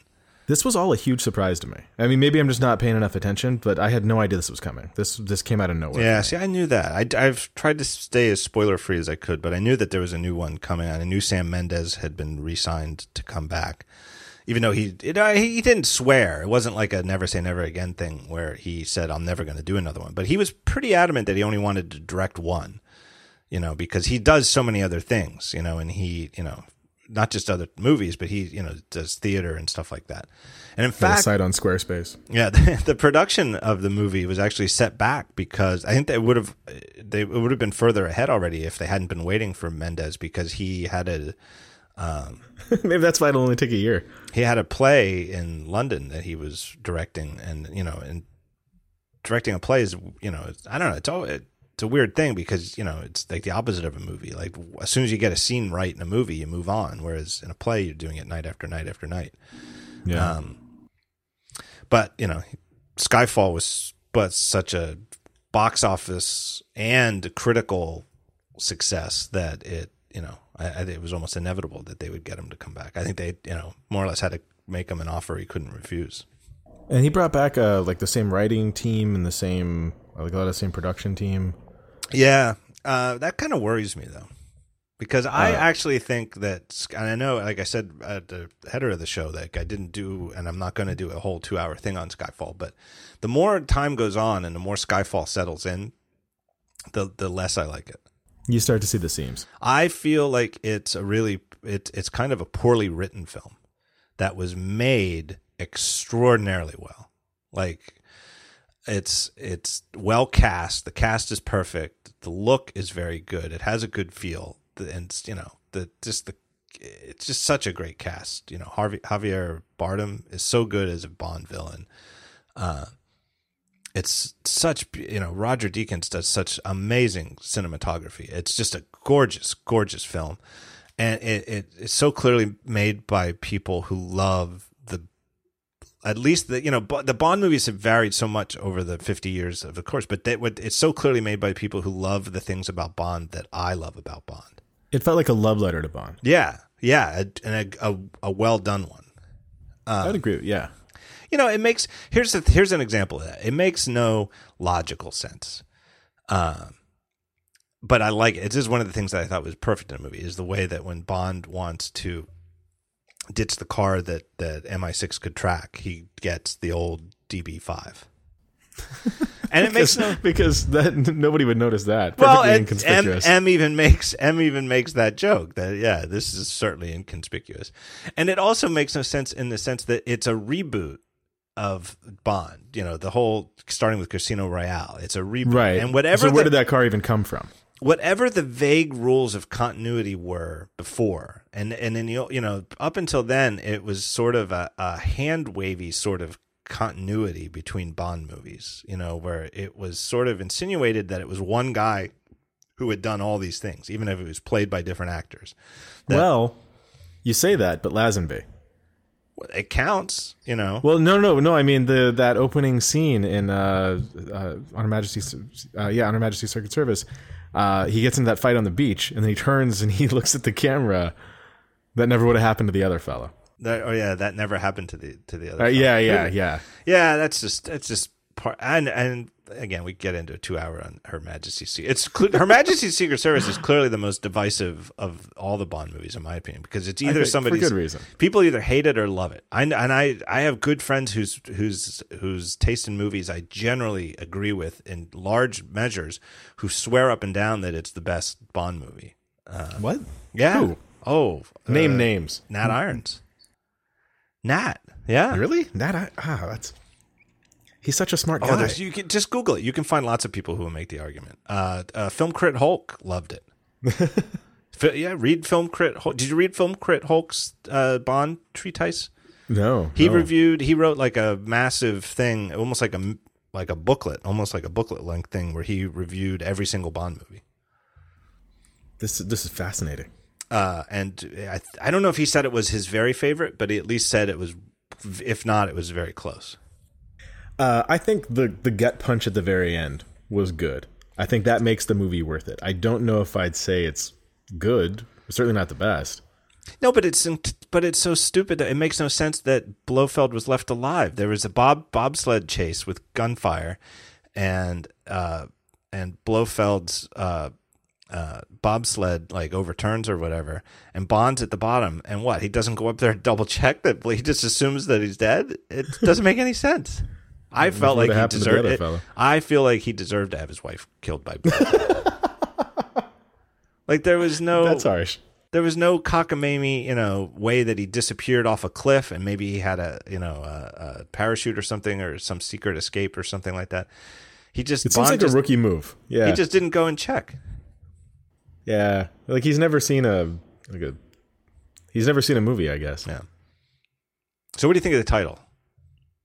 I think in the same way that I want to believe that J.J. Abrams picked every shot in the Star Wars teaser for a reason, I have to believe, or I want to believe, that that title is very, very intentional. Yeah. That title is them not just saying, "Hey, we got the rights to use this name. We're going to bring stuff back, whatever." But like they're trying to say, in the same way that that uh, at the end of Skyfall, you hear Moneypenny.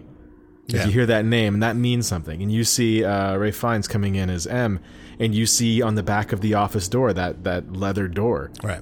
just like from the old movies. It, it kind of right now we're in this place where the Bond movies, the continuity of the Bond movies, is a loop. Right. It looks like yeah. I, I he even he even uh, he, like I, I wrote on during Fireball Day. He's just he, Ralph Fiennes M is a very Bernard Lee like M. You know. Now there's obviously a different dynamic because Ralph Fiennes is clearly not that much older than um, uh, Daniel Craig, and he's new as M. Whereas in the in the old Bond movies, it always and and, and in the novels, both in the uh, movies and the novels, uh, it it there's an idea that M, M M has been there forever. You know that he's been there for a lot. He's been in charge of MI6 for a long time. Right. It's, it's a kind of a paternal relationship. Yeah. The, yes. Exactly. There. It, it's in fact. It's uh, in the novels at least. I think it even is. It even says so explicitly that it's like a paternal relationship, and you can kind of see it in the movies. Yeah, with the, like the thing with the gun, the the the the oh god, what was the what was the gun that he originally had? Uh, yeah, the one that and uh, the the original quartermaster comes in and says it's it would be good for a lady. Yeah, there's the argument about the and I He had a Beretta. The He- gonna he- hate me for not knowing this, but uh, yeah, the the the question of he was supposed to be using the other gun, and he was like he's very steadfast. That, like no, this is I think he he, should he carried a Beretta, and the quartermaster and, and M insisted that he switch to the uh, Walther PPK. was it was it yeah it was a Beretta it was a Beretta. Yeah. Uh, and but the argument about that, it never felt to me like this was Bond sticking to what he knew and what he liked so much as it was, it was kind of him sticking it to M. like he was being, it felt like a little bit of youthful teenage rebellion. Yeah, a little bit, As much as a little bit of else. column A, a little bit of column B there. Um, Booth, Major Boothroyd, Boothroyd. Uh, the backstory on that is that there was a guy who was like a weapons expert who uh, who wrote to Ian Fleming after one of the Oh, novels, yeah. and he said, "Look, I, I love these novels. I'm a big fan, but uh, I've got to tell you, your choice of weapon for this guy is is uh, is pretty poor. This is a this this gun has terrible stopping power. It's you know there's there's really nothing to recommend it over you know for this and for the serious business that he gets into, he ought to carry you know like a something something else. Um, and so Ian Fleming wrote him back and with like a thank you, thank you. This was wonder you know wonderful feedback, and then named a character after the guy as like a honor for him. Did you watch the? Uh, I think it was the BBC. Uh, Fleming, the man who would be Bond. Do you know? miniseries. I I have it in my notes here to talk to you about that. I I this was might have been a year ago where me and you and Brent were somehow like uh, in a back channel, you know, with Q Branch, our, our soft, you know, Q Branch, our software thing. Uh, you guys had watched it and recommended it, and Well, was- well, Brent was he had watched the first episode and recommended that we watch it, but said it was terrible. Hmm. And I so I watched it, and I I strongly disagreed with his assessment. I put it on my I put it on my list of things to watch, and then uh, it was like I hit one of those like June thirtieth. It was there on July first. It wasn't. It was gone from Netflix. And I thought, ah, and and I remember especially, I, I don't think it was on iTunes either, or It, yes, it should be on iTunes. well, That's maybe it is. watched I don't know, but at the time a year ago, the fifteen dollars. but it was like, well, it, anyway, it's right now as we speak in in December 2014. It's back on Netflix, and oddly enough, I actually uh, started watching it like uh, four nights ago. Oh, how far in are you? Uh, three out of four. Uh, what do you think? Uh, I'm making that gesture with my hand. That's like you know, like so so. Like I'm glad it exists and I am enjoying it, but it feels like a BBC TV show, not like a movie. the that attitude of I like it, I'm enjoying it, I'm glad it exists, but it's not great is kind of I mean the the worst Bond movies are still enjoyable. And there's there's 24 of them. Yeah. So there's going to be good ones, there's going to be bad ones, but even the worst of the Bond movies, even if you really hate uh, Never Say Never Again or you really hate Majesty's Secret Service, you still enjoy watching it. It's still a Bond movie. And what the show felt like to me was not so much like a biopic about Fleming as it was kind of kind of a semi sort of maybe a little bit sanctioned prequel. Maybe. I read it as this, and it's right there in the title, "The Man Who Would Be Bond." So it feels to me like this is the template for Bond. By the way, I think you just Grubered uh, the word B I O P I C. I've always said it biopic, like biography picture, biopic. Biopic would be like if it was like a disease of the eye or something. Oh, let's let's find this out. I Biopic, like, I like that you call it a break. right? I'm gonna. All right, I'm gonna. Let's look this up. Now I want to know. Well, uh, My problem with looking up emphasis, and maybe this is why I mispronounce so many words, is I don't know how to read the diacritical marks. Uh, and there's like three or four different systems of diacritical marks to show you how to like pronounce a word and where the emphasis goes. I don't, I, I don't understand any of them. Once like all those schwas and everything start showing up, I, I, I don't know. well, this is what the internet is for. Yeah, It'll. Uh, you can just listen to a little a little audio clip. Here, here's one. Biopic. Oh, you're right. yeah. It's a yeah, it's a bio and a picture, so it's a biopic. Bio, I, biopic to me sounds like uh, somebody taking photographs in the bathroom. I, I, I just think it's industry lingo, you know, Yeah, yeah. There like we go. a chick flick. I've learned something today. Biopic. Um, And see, if you had said biopic, I would have called you out on that. Yeah. I'm sounded pretty even sure. dumber. I've had I, I and I I you know whenever I hear somebody pronounce a word differently than I have pronounced it my entire life, I generally assume I generally assume that I've just learned something. Uh because it's usually a safe bet. Like you know, it's like with the Sith thing. Like you get you mispronounce enough words that you've read visually but never pronounced enough, and you're almost always wrong. You start to assume that if I pronounce it differently, I'm wrong. Wait, did you mispronounce Sith? No, uh, but in the way that, like you pointed out, that maybe if you became, a, Handing down information. if you killed, if you're a Sith apprentice and you just killed your master to become the master, maybe you don't take an apprentice if you realize that you're completing like a a thousand generation chain of that happening, you know, over and over again every time. And if you're the new guy 30 years later, you've got no idea how to pronounce midichlorians. Did you see the thing where the the poster that they unveil? And there's a cool little movie they have too, where it just shows the the the name Spectre being like animated. In. It almost, yeah, it almost and the, like the and the, the the bullet in the glass. It almost reminds me of the. Uh, did you see? You saw it at, at Çingleton too, but did you see Dave Addey's post Yeah. on a, the opening credits of Alien? Yeah, It's sort of that same sort of effect where the word Spectre is revealed piece by piece in the letters. it, and it's just a I, like the type nerd in me and the Bond nerd in me for being what was it, like maybe twenty seconds of video that shows you nothing. It felt really good watching it. Yeah. And the way that the you you mentioned, did you just mention this that the logo looks like the old Yeah. Spectre logo, or the broken glass underneath? Yeah, the the, yeah. There's the the bullet, like a bullet through the glass, but the way the glass shatters, there's the, the like the, the tentacles, like the Hydra style. Right. But the, the Spectre logo, well, the the Hydra meaning that um, the Hydra logo from the Marvel Universe and the Spectre logo Right. share some visual similarities. Right. But that the idea behind the logo is that it's like a multi-tentacled organization that you know you can't you know kill one tentacle and still got other seven ones around the world or whatever. you cut off one head and two more shall appear. So I, the most interesting casting to me is Christoph Waltz as Oh yeah, I mean, there's there's uh, there's lots of good. All the news and casting is good news, but but Christoph Waltz, that's that's like now we got a fucking movie. Yeah. It's funny. It's and it seems like they've really and, and there's uh what's his name? The guy from Guardians of the Galaxy.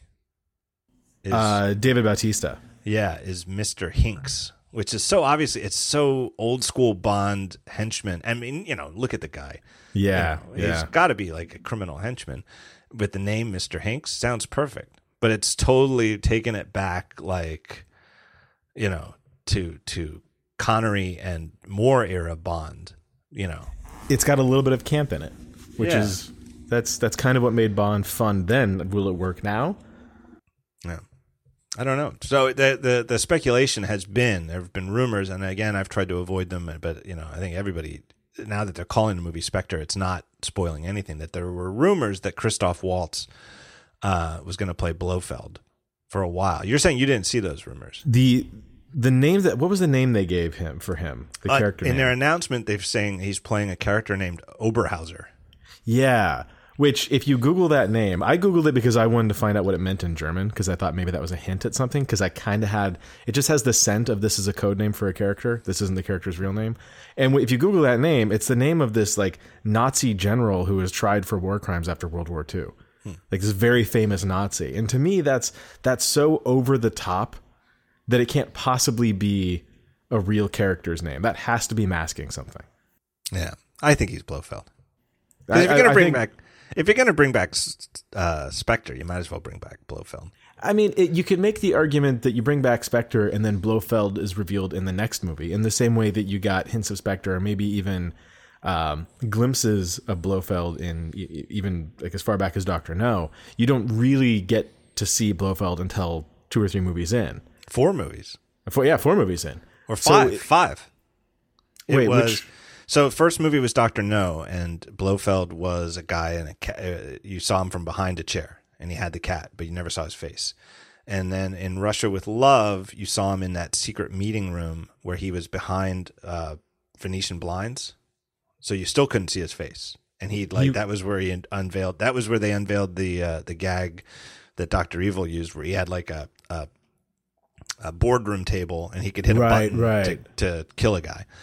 And Then- then, he wasn't in Goldfinger. He wasn't in Goldfinger. Goldfinger and Goldfinger had nothing to do with uh, Spectre. And then in um, the next movie was uh, Thunderball, which was a Spectre plot to steal a um, a nuclear missile. Um, but Blofeld, I don't even know if he was even pictured in it. It was uh, Largo, the the guy with the eye patch, was the the head operative of the mission. oh, I think maybe we saw him. Uh, I don't think we even see him in Thunderball. I don't even think he makes a a Blofeldian like you don't get to see his face, but he's there. I think that Largo is the only guy, and then the next movie is You Only Live Twice, and that's where we finally see him, and he's played by uh, David Pleasence. The the the and it's the one that everybody remembers. It's the guy, the bald guy with the scarred face, right in the in the crazy suit, right? the like the you know the Doctor Evil. Look. The Doctor Evil look. Uh, I want to say we we saw him in we saw a glimpse of him in two movies prior, mostly because the the three times that we see him, the first two hints, and then the time when we actually see him, there's like three different looks. They're clearly three different actors. It's always different actors, yeah. And in fact, it was part of the way that they uh, they just had this loosey goosey continuity that would never fly anymore. And um, the guy who played him in Doctor No, uh, even though he was just seen in a chair from behind stroking his pussy, um, uh, was the actor who played. I think his name was. Uh, uh, Strangways, or maybe it was the guy who played the guy who played him in, in From Russia with Love was uh, uh, the guy who played Strangways, the Strangways, the guy who Strangways, yeah, the guy who in in Jamaica in uh, Doctor No was uh, the the like mineralogist who was crooked and tried to sneak in, and uh, Bond killed him while he was playing. Remember, Bond was playing solitaire to wait for him to come back, and he shot. Right, him. right, right. That's that guy played uh, played Blofeld in the next movie, and then the craziest one is, um, in You Only Live Twice, the one where he goes to Japan, and before, before it gets all crazy racist, and he dons the the yellow face makeup, he meets the MI6 operative in Tokyo and the guy is uh, wearing a kimono, and it's like he's been stationed there. He's a British guy who's been stationed there for thirty years, and uh, it's a nice little touch. He makes he he uh, he makes him a martini, and he says "stirred, not shaken," right? Which is of course wrong. Mm. But Bond, being a polite British person, says "perfect, thank you." You know, just accepts it and doesn't bother correcting him. And then he gets stabbed by like a ninja assassin, and Bond has to go chasing him that actor, the guy who played a British intelligence agent in You Only Live Twice, two movies later, is the guy who played Blofeld in Diamonds Are Forever. Really? Yeah, and he doesn't even look different. It wasn't even like they gave him different makeup or a different hairstyle. Oh, that's right. That's right. And uh, so a lot of this blurs together for me because I watch Right. all of the Bond movies over the course of a month.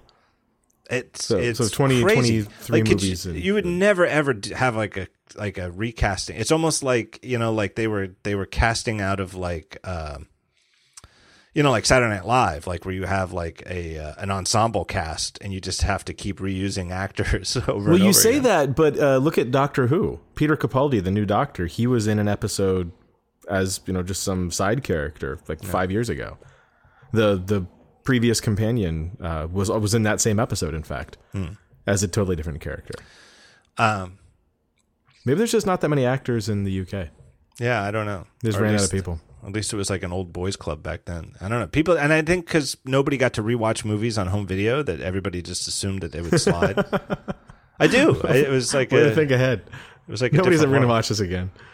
Right. I don't know, but it's crazy that just two movies apart, the same guy played uh, a British agent and Blofeld. Um. Yeah, I I, can, I, am guessing. I can see his face too. I'm guessing that Christoph Waltz is Blofeld because if you're gonna bring back Spectre, you got to bring back Blofeld, and if you're gonna have Blofeld, who I mean, he's as good an actor as anybody. I mean, he's a great. That's just it.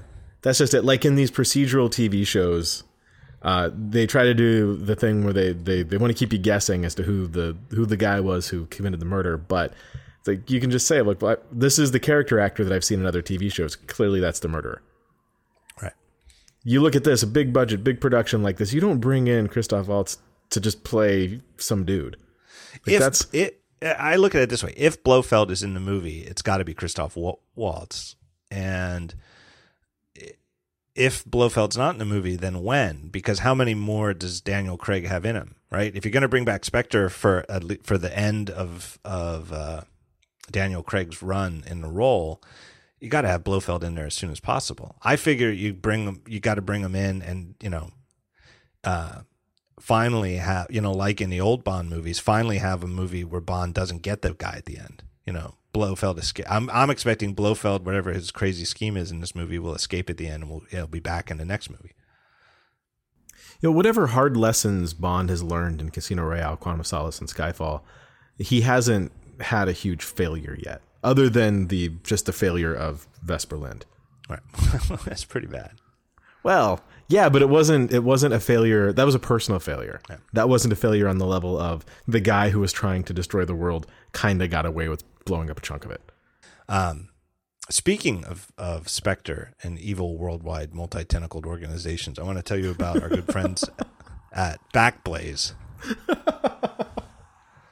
Uh, Backblaze is unlimited, unthrottled online backup for your Mac. They have over 100 petabytes of data backed up for all their customers. Sounds dirty. It really does. I forget. what did- the- the- They even told us how big a petabyte is, and I forget how big it is. And they sent us an email, and uh, it was just it was it's so much more data than you have. It, it's crazy, and it's they've done great stuff. You know, if you Google it, and they talk about like how to set up a data center that's reliable and cheap, and how much you know it costs to get drives and stuff like that. Uh, it's crazy how how how much data they have backed up, but how they figured out a way to do it cheap. Because there's a factor with Backblaze, and I've been talking about it for a while, but it, there's a factor where there's almost a too good to be true feel to it because it's just five bucks a month per computer for unlimited unthrottled backup. And it's again, it's one of these things. It's such a great product, but it. I remember I heard about it for a long time before I signed up. I because I remember there's other shows that they sponsored, um, and one of the reasons I didn't sign up is it had like this too good to be true feel to it. Um, because you think things like, well, it probably only backs up your startup drive. No, it backs up like if you have like an external hard drive that is three terabytes or four terabytes or bigger, where you keep all of your you know digital media and stuff like that. Uh, they back that up too, right? It might take a while depending on your upstream, but once it's backed up, it's up there. Um, and you you know then after that everything is you know incremental when you add new files and stuff like that. Um, but it's not just your startup drive. It's you know it's uh, everything, and it's five bucks per Mac per month for unlimited unthrottled backup, and it just works and it just runs. You install their software and forget about it. You see, like, uh, like, fa- well, you don't use Facebook, but sometimes you see posts from people or emails from people or YouTube comments from people where every other word is misspelled and there's no punctuation or capitalization. And you wonder in 2014, when every device you could possibly touch that, that has a battery has spell check, how it's possible that these people, like, there's no excuse for misspelling words unless autocorrect gets you. In the same way, you've, you've got no excuse if your hard drive crashes and you don't have a backup. At five dollars a month, there's just it's it's unfathomable to me that you wouldn't have had something in place. It's I here's what I'm going to do this holiday season is I because I have a bunch of family members with Macs who don't have Backblaze yet, and I'm not going to give it as a gift because eh, you know here's here's backup, here's your present. I'll get them a real gift, but Stocking stuffer. but when I'm at their house, I am going to, in addition to a gift, I'm going to give them Backblaze and I'm going to set it up for them and just hook it up because I, I feel better. I'm like my parents don't have Backblaze on their Mac yet, but I'm to make make sure that it's like my commitment this year when we go home for the holidays. I'm to do it because I would feel so much better if all the pictures my mom has on her Mac are backed up somewhere outside of her house. And just do that for everybody in your family when you go home for the holidays.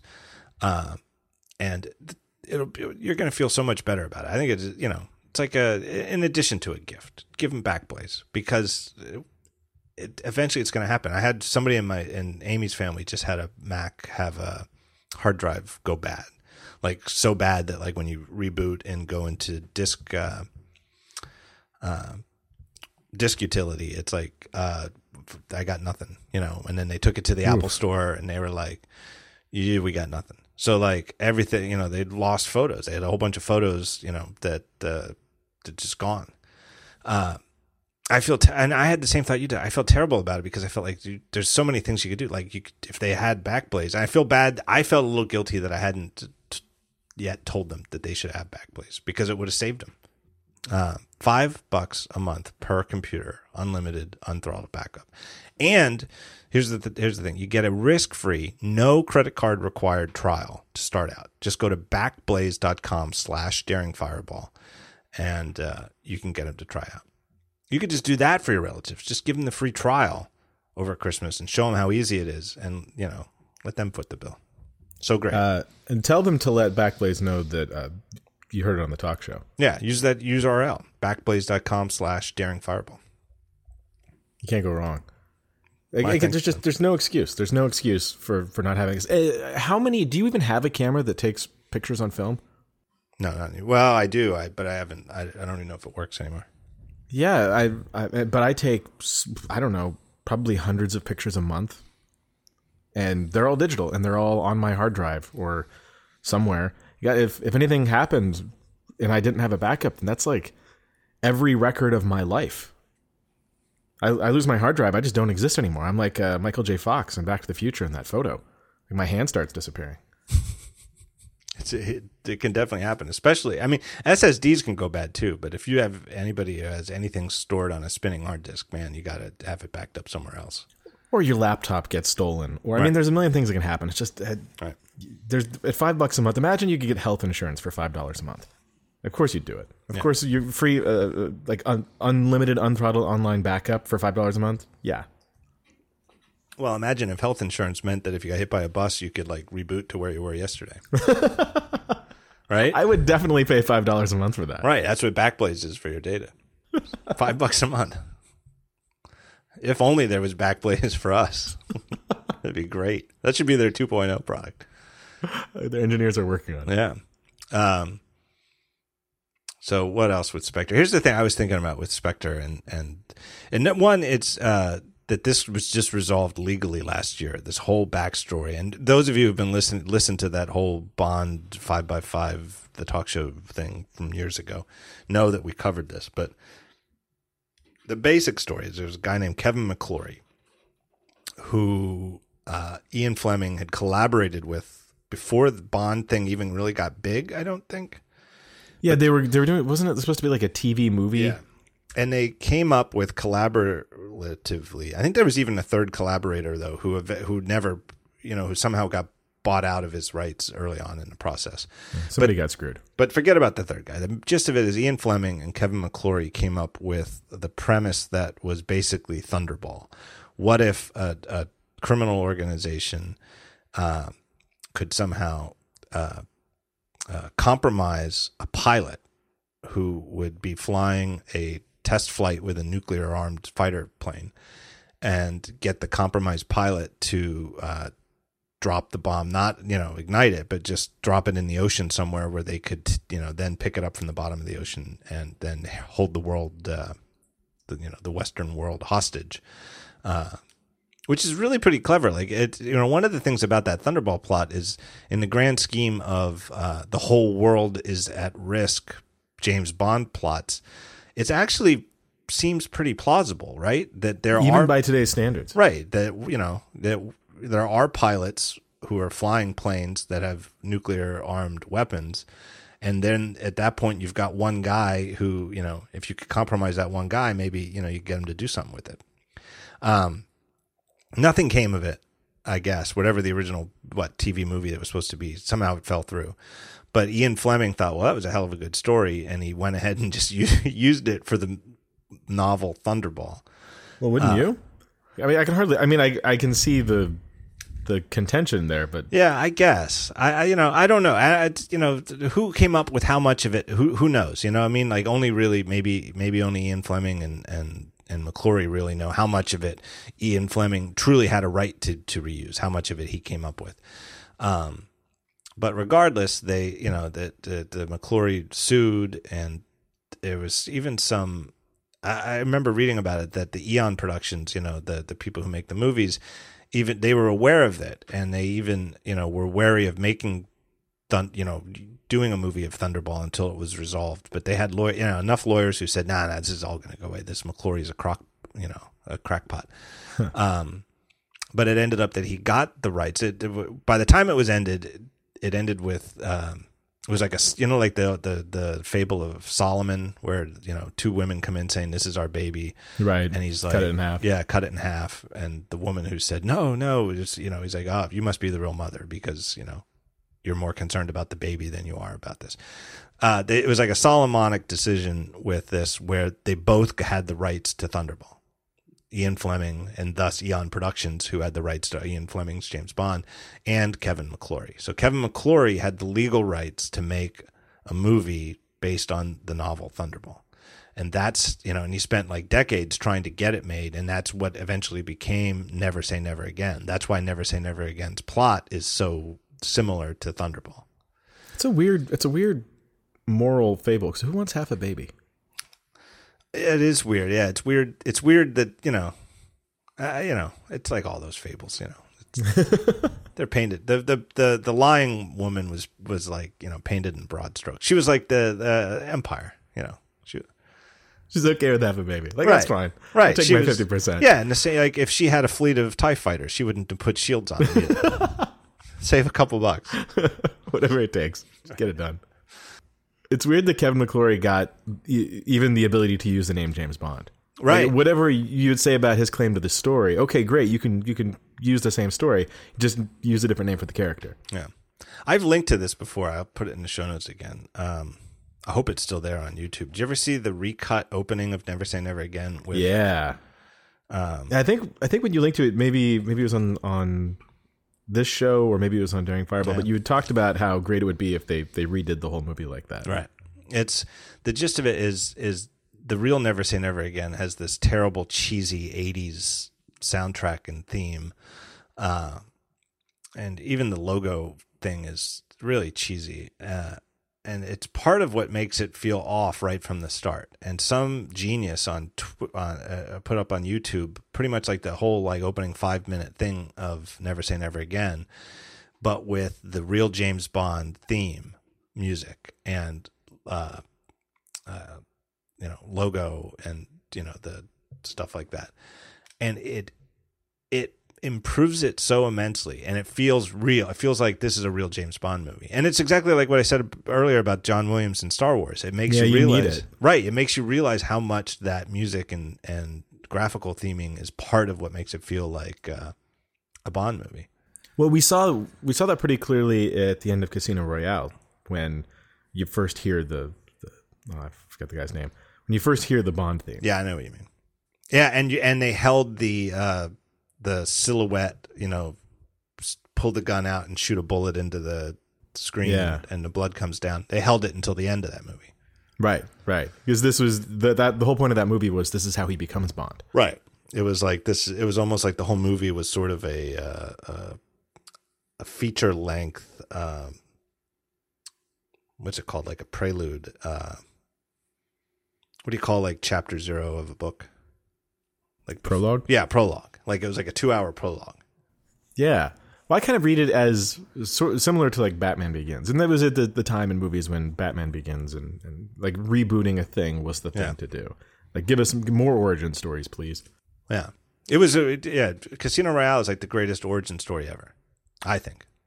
I would. I think I'd agree with that. I think I'd agree with that. And so much of it for me, and it, there's, I'm, I don't think I'm giving away any secrets by saying that Vesper Lynd, my favorite Bond girl, and I think that such such a defining moment in Bond's life. If you want to imagine that it's it's one guy and this is all his story, that the the story of Vesper Lynd is the story of Bond. Without her, there's no James Bond. Yeah, and they, you know, it, it wasn't like he started as a uh, eighty-five pound, uh, you know, sickly weakling who needed a super serum to become James Bond. He was already He wasn't bitten by a radioactive secret agent. right. He was obviously already well trained in the military and had the mindset and was on the type of person who would be on a career path to become a double O in MI6.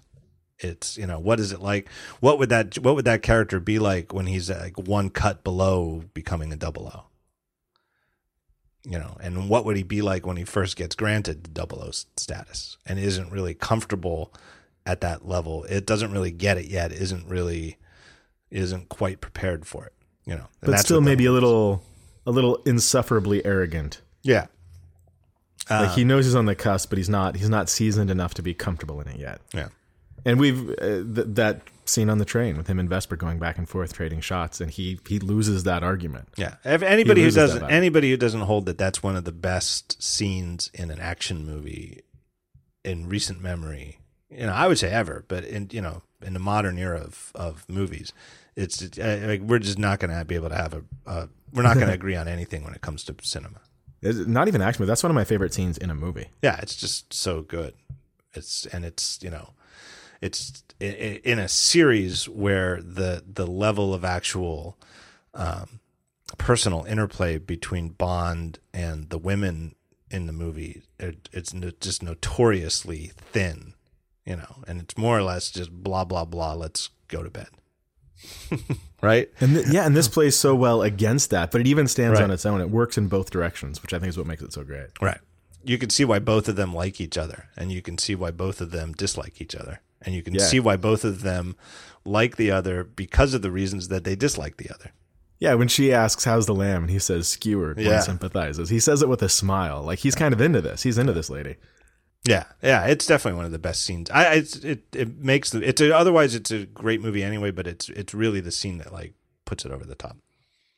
Uh, what do you think? I was thinking about this with Spectre and the movie Spectre, uh, and the organization is that there's there they they could be repeating a pattern. So in the in the Sean Connery films, there's Doctor No, and that's a Spectre movie. Doctor No is is you know one of the agents of Spectre and From Russia with Love is a Spectre movie. Then the third one, Goldfinger, was just about it was off Spectre, and it was just this crackpot guy, Goldfinger, and his plan. And then in the fourth and fifth ones, they went back to to Spectre with Doctor No and and You Only Live Twice. So you're saying that with Casino Royale, and Um, You had this. You- there was this shadowy organization that I believe. You know, you and I chatted about this today in prep for the show. But I believe in Casino Royale there was never given a name to it. But there was the guy, Mister White, which is the guy who he. Uh, the great scene at the end of the movie when this guy, Mister White, who had been like behind all this scheming and the, the funding of Le Chiffre, um, and who saved James Bond's life by coming in and killing Le Chiffre and letting Bond go when he was being tortured. Um, Le Chiffre. yeah, how would you pronounce it? I think it's Le Chiffre. Lashif? Yeah, if it I mean. I'm sure the internet's going to correct both Yeah, us. but- Lashif, Lashif or whatever. Lashif. I guess that's what they say in the movie, actually. Um, It's foreign. uh, this Mr. White guy is, you know, obviously, if not the highest up, it's he's a higher up in some shadowy criminal organization, and then he's, you know, one of the neat things about Quantum of Solace, which it opposite of Skyfall, I continue to like more and more as I as the years go on and I rewatch it.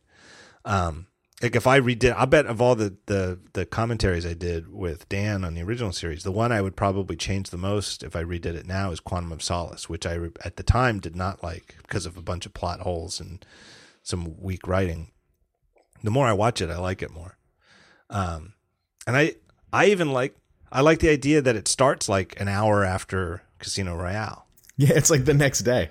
Yeah, he's got like- he's got Mr. White in the trunk of his car, but you don't even know that until he opens the trunk of his car.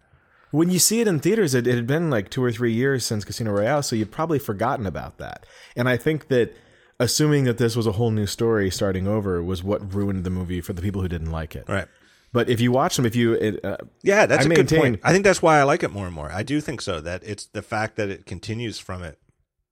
Yeah, take a day, take an afternoon, and watch them back to back. Quantum of Solace is a much better movie than than you probably. So thought it I didn't know this. I was under the impression that the criminal organization and you know and that they had like the the the, the right hand man to M was in fact a double agent working for them, you know, and he he betrays them and you know almost kills M and Bond and he's the guy who rescues Mr. White from captivity.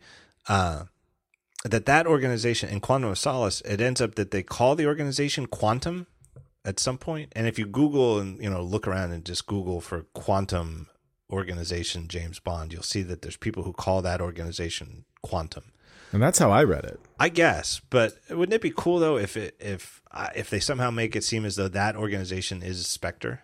Well, it was pretty strongly hinted, at least in that's how I read it. Right, is and- that that was, or maybe that was like the code name. or Well, something. and yeah, an earlier yeah, version. like a code name of it, and the explanation behind the scenes was that they they hadn't settled this lawsuit with the Clevin, Kevin McClory mistake. Mistake, you know, getting back to McClory. The whole thing is a year ago in 2013, Eon Productions finally wrote a check of you know uh, both sides agreed not to say what it was, but some amount of money they gave to Kevin McClory's estate because I guess McClory died a few years ago, and now Eon wholly owns the rights to Spectre and Thunderball again. that seems like the thing that could only happen after McClory dies and after Albert Broccoli dies. Like, Right. once, once like the people who were actually having actually involved in that that angry battle are out of the picture, it could like cooler heads prevail. Right, because that was one of the side effects. Even though McClory only had the rights to redo, as in terms of Ian Fleming's material to do Thunderball, somehow part of the side effects of this judgment was that eh, couldn't use Spectre anymore, and they did make a few more movies, you know, after Thunderball. But at some point after Diamonds Are Forever, uh, the the lawsuit got to such a place where they felt like they couldn't or shouldn't or were explicitly told they can't make if they used Spectre, then McClory would get the rights to that movie too.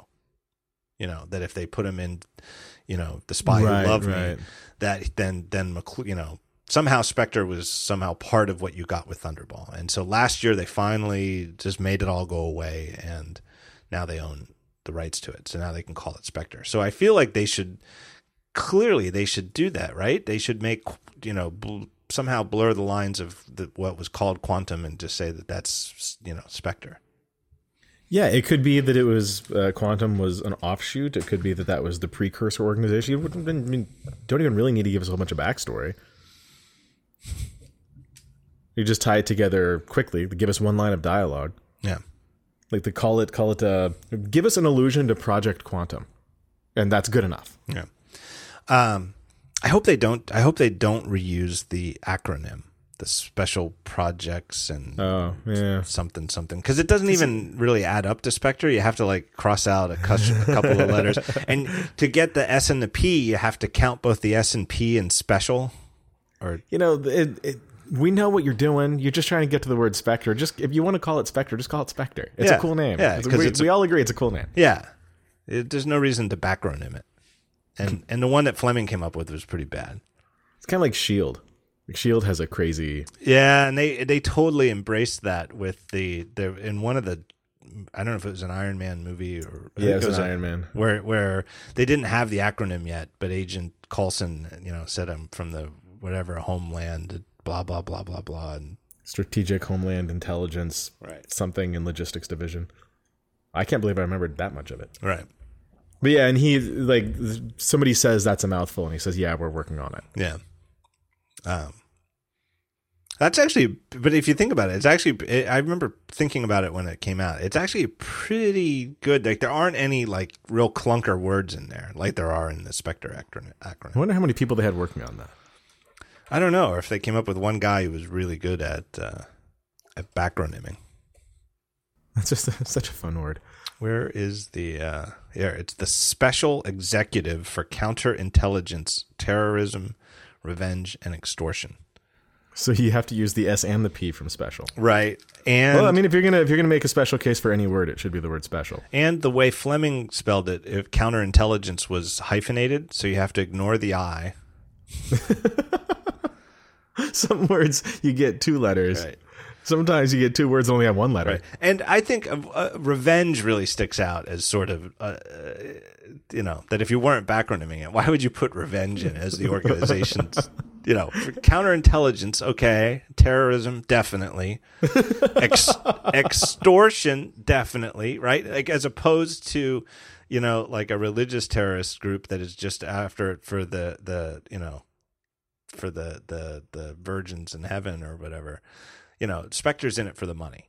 So yeah, Right. extortion definitely part of it, but revenge, you know, like It's like, look, guys, we can do all these things, but only to people who have wronged us. yeah, because it also implies that you're gonna have a they're gonna build up a list of enemies along the way that they have to get revenge against, as opposed to wouldn't your wouldn't your ideal be that you leave no enemies behind, that there is nobody that you need to seek revenge against because you're never gonna get wronged. Oh, I thought it was that uh, they were. It was all in the name of revenge uh, against people for things that had already happened, Oh, maybe. which leaves you no room for advancement or growth. Right. Former schoolmates of Blofeld. There's the guy that like gave him a swirly in second grade. right. The girl who wouldn't go to the prom with him. It's pretty pretty short list. We're not going to be that busy. I'll be honest with you guys. we might have to add some letters at the end for like I don't know, uh, playing online poker. we can we can maybe do some stuff together on the weekends. How do you guys feel about LARPing? let's if we take one last break and thank our our final sponsor for this episode uh, another long time good friend of the show, uh, lynda.com. Uh, that's L Y N D A dot com. Uh, lynda.com is an easy and affordable way to help you learn at your own pace with your own devices. You instantly stream thousands of courses ex- created by experts on software, web development, graphic design, photography, uh, app programming, anything you can think of that you might be able to learn through an online video course. Lynda.com has it. Uh, they stand out from the crowd. They have new stuff added daily. New courses are constantly coming in.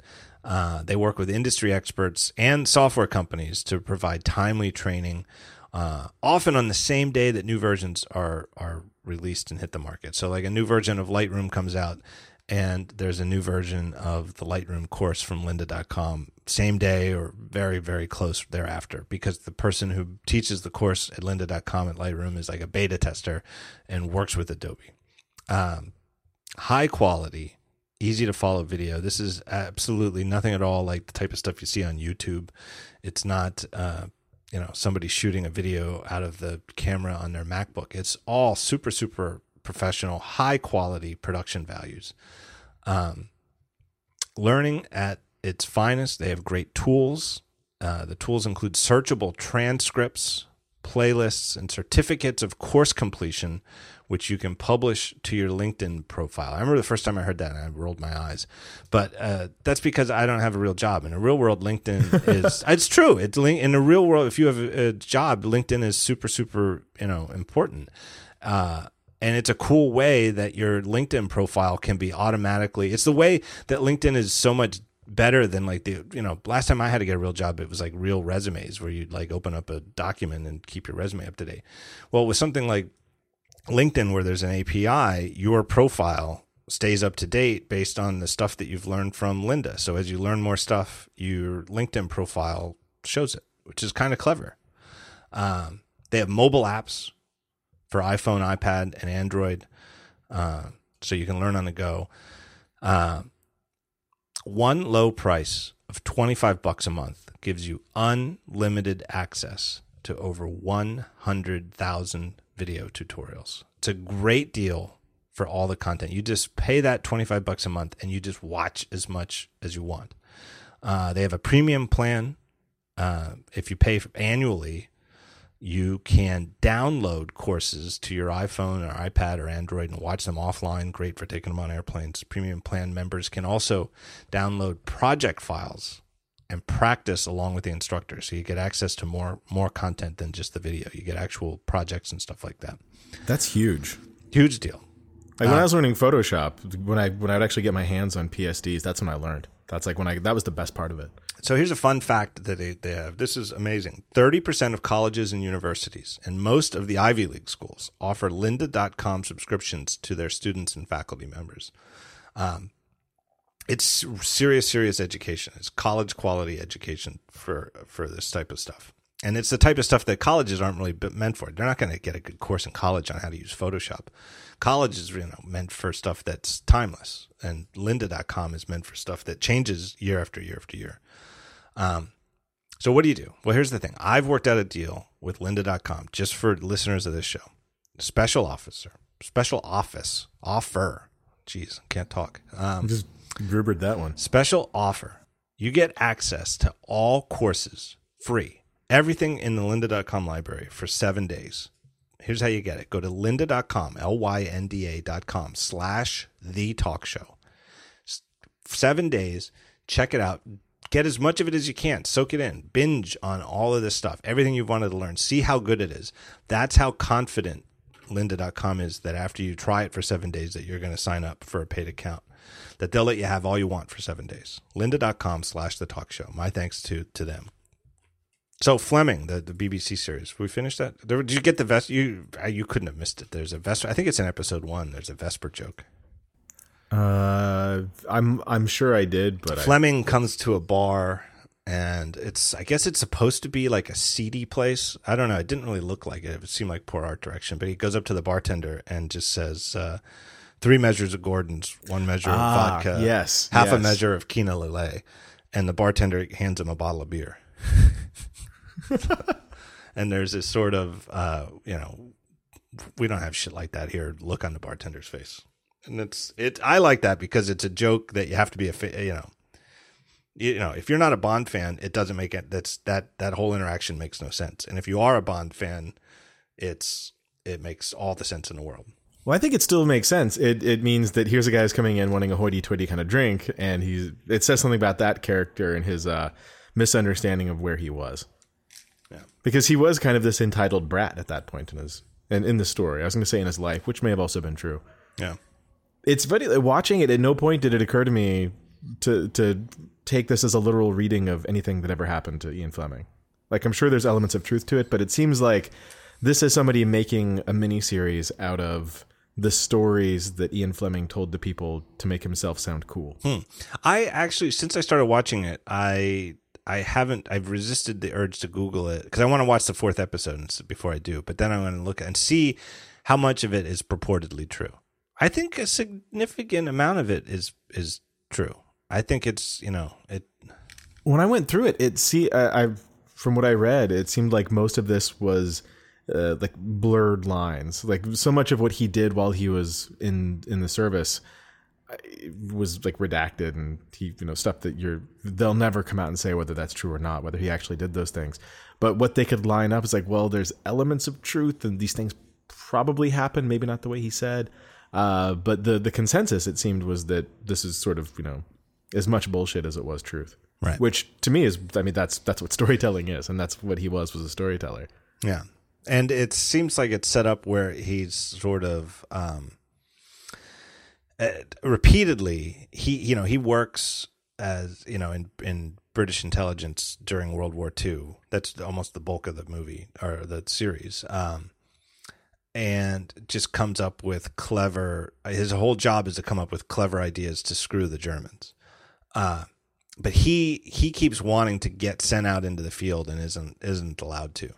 Um, and then you know it sets it up that his the whole the whole reason he wrote the Bond series was to have a guy like him who does get to go out in the field. yeah a little bit of uh exploring those fantasies getting Right. to live out those fantasies through your character Yeah, I forget her name, but the there's like a a a, a Moneypenny like woman who works with his bo- for his boss, who is almost too uncannily like the uh, the original Moneypenny in the movies. which must have been that that had to be intentional Oh, I think it's absolutely, and you know, I, I think it's over the top intentional. I wouldn't be surprised if, if I, I don't know, I don't know, I haven't looked it up yet, but I wouldn't be surprised if that part of it, for example, is just purely fiction. yeah But I don't. it's so tough to tell because so much of that era of his life is just him telling those stories Yeah. My bottom line on Fleming is uh, for anybody: if you love Bond and you like the you like Bond, you should watch it, especially while it's free on Netflix. And if you're not, if you're like kind of like eh on Bond, it's I would say skip it. what was the other oh um everything or nothing the documentary Yeah, that was disappointing too. I thought. really Well, I liked it, but again, I wouldn't recommend it for anybody who wasn't a big fan. I would say if you've seen every or nearly every Bond movie, you'd probably like Fleming and you'd probably like Everything or Nothing. Actually, I take it back. Now that I think about it more, I think everything. I think I think I'm misremembering off the top of my bed. I actually, I think uh, top of my head, I think I actually really liked uh, everything or nothing. I enjoyed it, and uh, like if for if for nothing else, to hear Lazenby get to talk about in hindsight the way he acted and, and his role in the Bond universe, Yeah. that's worth the price of admission. Yeah, I totally take it back now that I think about it because that's the one I I was misremembering. It's the one where, um, in addition to some great stuff with Lazenby, uh, I thought there was really really great stuff with um, Pierce Brosnan. Oh yeah, he was talking about he he says uh, I forget the I forget exactly what he says, but he he pretty much comes right out and and says on camera that after uh, after Goldeneye he doesn't really remember the differences between the movies because they're all more or less the same. He well, not that he doesn't remember the differences, but that he can't. He doesn't remember which one was which. Right, right, uh, yeah, that's what I mean. There's like well they all they all kind of blurred together. Like he remembers, you know, who was in them, and he remembers, you know, the, but he can't, you know, which one's the world is not enough, which one is, you know, uh, I don't know. Because that that era, I have the same problem. I remember Goldeneye very very clearly, and everything Yeah. after that for him, I don't remember which. I don't even remember. Was there was he in three of them or four of them? He was in five, I believe. No, Yeah. Let's go look it up. There's Goldeneye, uh, World is Not Enough, Tomorrow Never Dies. I think that was it. I think it was three. No, I, I'm gonna bet uh, there's five. I'll go as high as four. You might be right. So there was GoldenEye in Yeah. '95. Tomorrow Never Dies in '97. Uh, that's the one with uh, the the news, right? yeah, The the the, the Rupert Murdoch. yeah, the Rupert Murdoch guy and uh, Teri Hatcher as like an old girlfriend who's now back in his life because she was dating the Rupert Murdoch. Then there's The World Is Not Enough. That was with Denise Richards. Yeah, and then Die Another Day. Oh, that's right. There were four. Uh, Halle Berry, right? Uh, I think that was Halle Berry, and I think that was also the uh, the Invisible Car and the Ice Hotel. Just try to say that without laughing. It's impossible. But yeah, but it, um, you know what? And it's funny you want to talk about you know is Spectre a good title? At least you know like those those those other titles are so empty. Tomorrow never dies. The world is not enough. Die another day. They sound like Bond movies, but they sound like what they are like Bond movies that are indistinguishable from one another. Yeah, Like- exactly, like- exactly. Like Die Another Day, Tomorrow Never Dies. So if you told me that the plot of Die Another Day was Tomorrow Never Dies, I would say I would believe you. And if you told me the plot of Tomorrow Never Dies was in fact the plot of Die Another Day, I would believe you. I Because get the, the title means nothing. It doesn't Right. refer to anything that happens. and the the same thing with the world is not enough. I don't know. Like you, if you told me the world is not enough is the one with the Rupert Murdoch guy, I would say "Ah, that makes sense because it's like he wanted to take over the world or something. I don't know, but it's not. Whereas if you told me that Doctor No was about a crazy German guy who wants to steal all the gold in Fort Knox, I would be like, no, you know. Or if you told me that uh, diamonds are forever, which a lot of people don't even like you know, uh, Diamonds Are Forever was about a guy, uh, uh, you know, who who uh, uh, had a had a crazy tank that looked like a Gila monster on an island in Jamaica. I would be like, no, that was Doctor No. At least like Goldfinger, that that meant something to the plot. Right. Diamonds are for that meant something. Moonraker, that definitely meant something to the plot. Say what you will about Moonraker, that title meant something. Right. But Tomorrow Never Dies. Same with Skyfall. Skyfall, you know, and it breaks a pattern where it's not named after like the bad guy or the MacGuffin, but it's about the character, you know. You'll you'll never like 30, 40 years from now, we're not going to forget which one Skyfall was. Killer song. Yeah. Quantum of Solace, Quantum of Solace fails that test. The song test. No, the title test and the Oh. and and the song test. It is, and uh, you No, you or did Quantum of Solace have the Soundgarden song? Maybe it was a good song, or was that the it was uh, Chris Cornell, Chris Cornell? but not not full on Soundgarden. I think. Yeah, that wasn't bad. I would say it passes the song test. But Skyfall, uh, that that song, like that, still stands. Like, you still hear that on the radio. Yeah. Still hear like in the when you're out shopping or something, you'll hear that on the PA. Like that's still a good song. Yeah, those are some bad. But anyway, Pierce Brosnan even admits that he confuses them, and so uh, I would t- I would wholeheartedly recommend the world. Or no, what's the the documentary? Uh, everything, Everything or or nothing. nothing. Yeah. Because that's that's where we learned what what Eon Productions stood for. Yeah. The EON, Everything or Nothing, Right. which was a, a huge reveal to me. Yeah, same here. I didn't know that, and it because I I just knew it always confused me that it didn't seem like it had any kind of reference to the initials of Cubby Broccoli or the the other guy who was his original co-producing partner. Uh, Saltzman. Yeah, yeah, Harry Saltzman.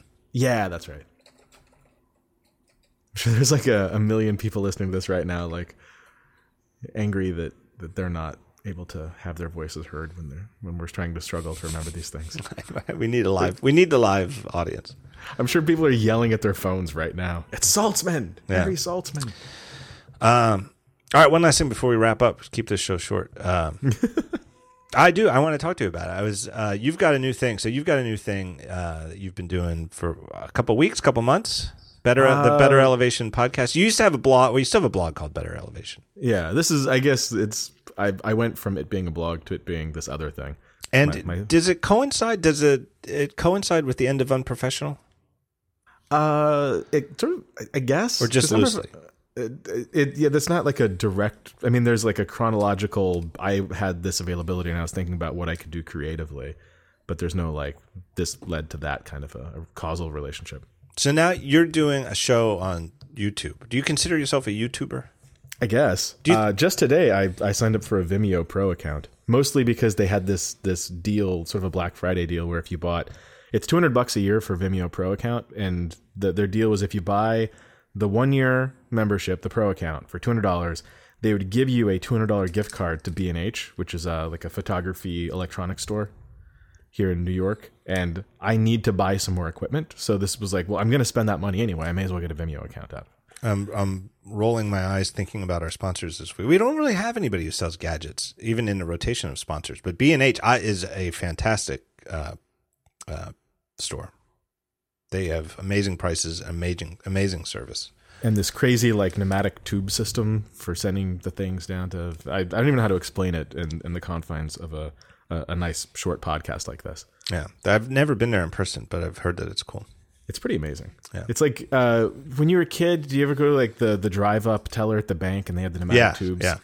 I, when I was a kid, like I was so fascinated. Like the my imagination went nuts. Like there must have been a chocolate factory back there where Willy Wonka and the Oompa Loompas were sending money through tubes. And sometimes candy would come through when they noticed there's a kid in the car. Yeah. And uh, that it, it's kind of like being in the chocolate factory, watching the tubes go over your head. That's Man. what it's like being a B and H. Man, if you want like an obscure lens for like a Canon or Nikon or something like that, man, B and H has everything. Um, but anyway, you but you're doing you're doing a how many episodes are you up to now? Five, six, Uh, six, I think. and they're about four, five, six minutes long, and it's um, so it's sort of the opposite of like this show, which is two hours of I don't want to say rambling. I want to, I don't, you know, but it's the complaint about podcasts like the talk show that it's unstructured and, and goes on. It's five minutes of very tightly scripted and then edited uh, monologuing. Yeah, and a, a couple weeks ago, I I did an episode about podcasting, about what I thought the problem with podcasting is, and uh, it it it's almost uncomfortable to say it here on this show because you know it's this show, but it it sort of seems like there's the talk show, and then there's a bunch of shows that kind of followed the template of the talk show. And even even on things that I've done, I've tried to never do a podcast about like you know work stuff. I've never done a podcast about design. Like even unprofessional was very specifically not talking about work. No, that was the whole premise of Unprofessional was that it was here's somebody whose work we admire in Right. whatever field, and we are our, our ground rules for the episode is that we are not going to talk about that work. Yeah, that's the one rule. We can talk about anything but work. And sometimes it would be crazy stuff like uh, talking to somebody about like, you know, elephant genitalia because that was just where the conversation wound up. Uh, with Moltz, we had Moltz on. We went up talking about uh, what it would be like to eat people. And just, you know, you never know where it's going to, the conversation's going to take you. And that's kind of what it's like to be at a bar and talk to people. I'm surprised the elephant genitalia didn't come up with Moltz. Because frankly, whenever I see him, it's all he ever wants to talk about. Uh, it's like if Moltz, Moltz is so intimately familiar with elephant genitalia. You know the old thing where there's like three blind guys feeling an elephant and they all say different things. And one guy's like, you know, it's a tree trunk. It's you know, Moltz, if he was the blind guy, he would be right underneath the middle and he'd be like, it's an elephant and it's a man. It's a male. I know this elephant. Right. I'd recognize that anywhere. These grapefruit sizes. Well, they're probably bigger than grapefruit sized, actually. I, I honestly have no idea. It's a good I'm, question. I'm I'm so clearly not familiar with elephant genitalia. Uh, I think that I think the topic was about how they, they were or were not prehensile. Elephant penises. No, not the pe- the pig. Why would they be? Pre- they're huge, don't probably, but why would they be prehensile? I, I don't know. Well, it was because uh, like kangaroos. Kangaroos they are prehensile. Oh, really? Anyway, we're, yeah, getting way off topic here. I did not Yeah. know that. Yeah, and I only know this because I was at a zoo in Australia, and there were some kangaroos going at it. That's- and uh, yeah, it was like it was like the, the the male kangaroo on top of the female kangaroo, and it was like it was kind of feeling around down there, trying to find where to go. And it was a it was a very uh, illuminating and disturbing moment. That should be just as well known as the pouches thing. And You- the hopping. well, I don't think they like telling that to kids in school. One time we had Amy's. Uh, Amy has a much younger brother, and he was still a kid. He's in college now, but he was. Um, I don't know. He was only like ten or eleven. We took him to the Philadelphia Zoo, and we were at the turtle exhibit. and these turtles they have signs. I mean, these turtles are like some like the male is like 85 years old. I mean, he's ancient. Oh, I mean, wow. he's super old. And when you know it, the guy the guy went right up behind the female and and just went right at her. and I forget if it was the male or the female or if it was if it was impossible to tell because the, neither of their mouths were really moving, but one of them was really really getting into it audibly. I mean, it's broad daylight, open, and I would say ten or fifteen feet away from the railing, and there's these big, three four foot grand turtles, and they were just screwing right there and open, and all these kids, there are so many kids, and all the kids are saying, uh, uh, "What are they doing? What is he hurting her?" And I mean, the question kids are really like, you know, like something was clearly going on, and it was noisy, Genuine concern. right? And for the most part, those turtles don't even move. And this the male, this old male turtle was he was really going, and it was I it was one of the best. It was like the reason zoos exist because it's like, what do you watch? Do you watch the eighty five year old turtle? have at it or do you turn around and watch all the parents try to decide what do I do? Like some of the parents were clearly of the let's just pretend this is nothing. Uh, you know, let's just you know, let's get real Catholic about this and just go into denial that this is going on. And other parents were more of the sort of liberal, open minded, I don't want to act as though this is anything to be embarrassed about. I'm going, you know, how do I explain this to my kid in a sort of mature professional and and there's no way you could there's no possible way that you could talk to like a 10 year old kid in a serious way about turtles who are having having sex. It becomes a meta zoo where you're watching people watch animals. right. That would be a good bond movie title turtles having sex. I'd watch it. um no but yeah but your pod that's one of the things it, it I, i've had it in my notes for the next time you're on the show to talk about the podcast. You called it podcast intervention. Um Yeah, it just seems like uh, we've got a lot of really smart people and uh, a lot of very talented people, but we we've kind of fallen into, and when I say we, I, I mean like you know the Apple tech community. Not, I mean not like the world at large or even the tech community at large, but like in within our bubble, it's like a lot of people kind of doing variations on the same theme. And it's not that I think people shouldn't do podcasts. In fact, I, I think people should do more podcasts. I think everybody should have a podcast. I think it's a great way to communicate ideas and broadcast them.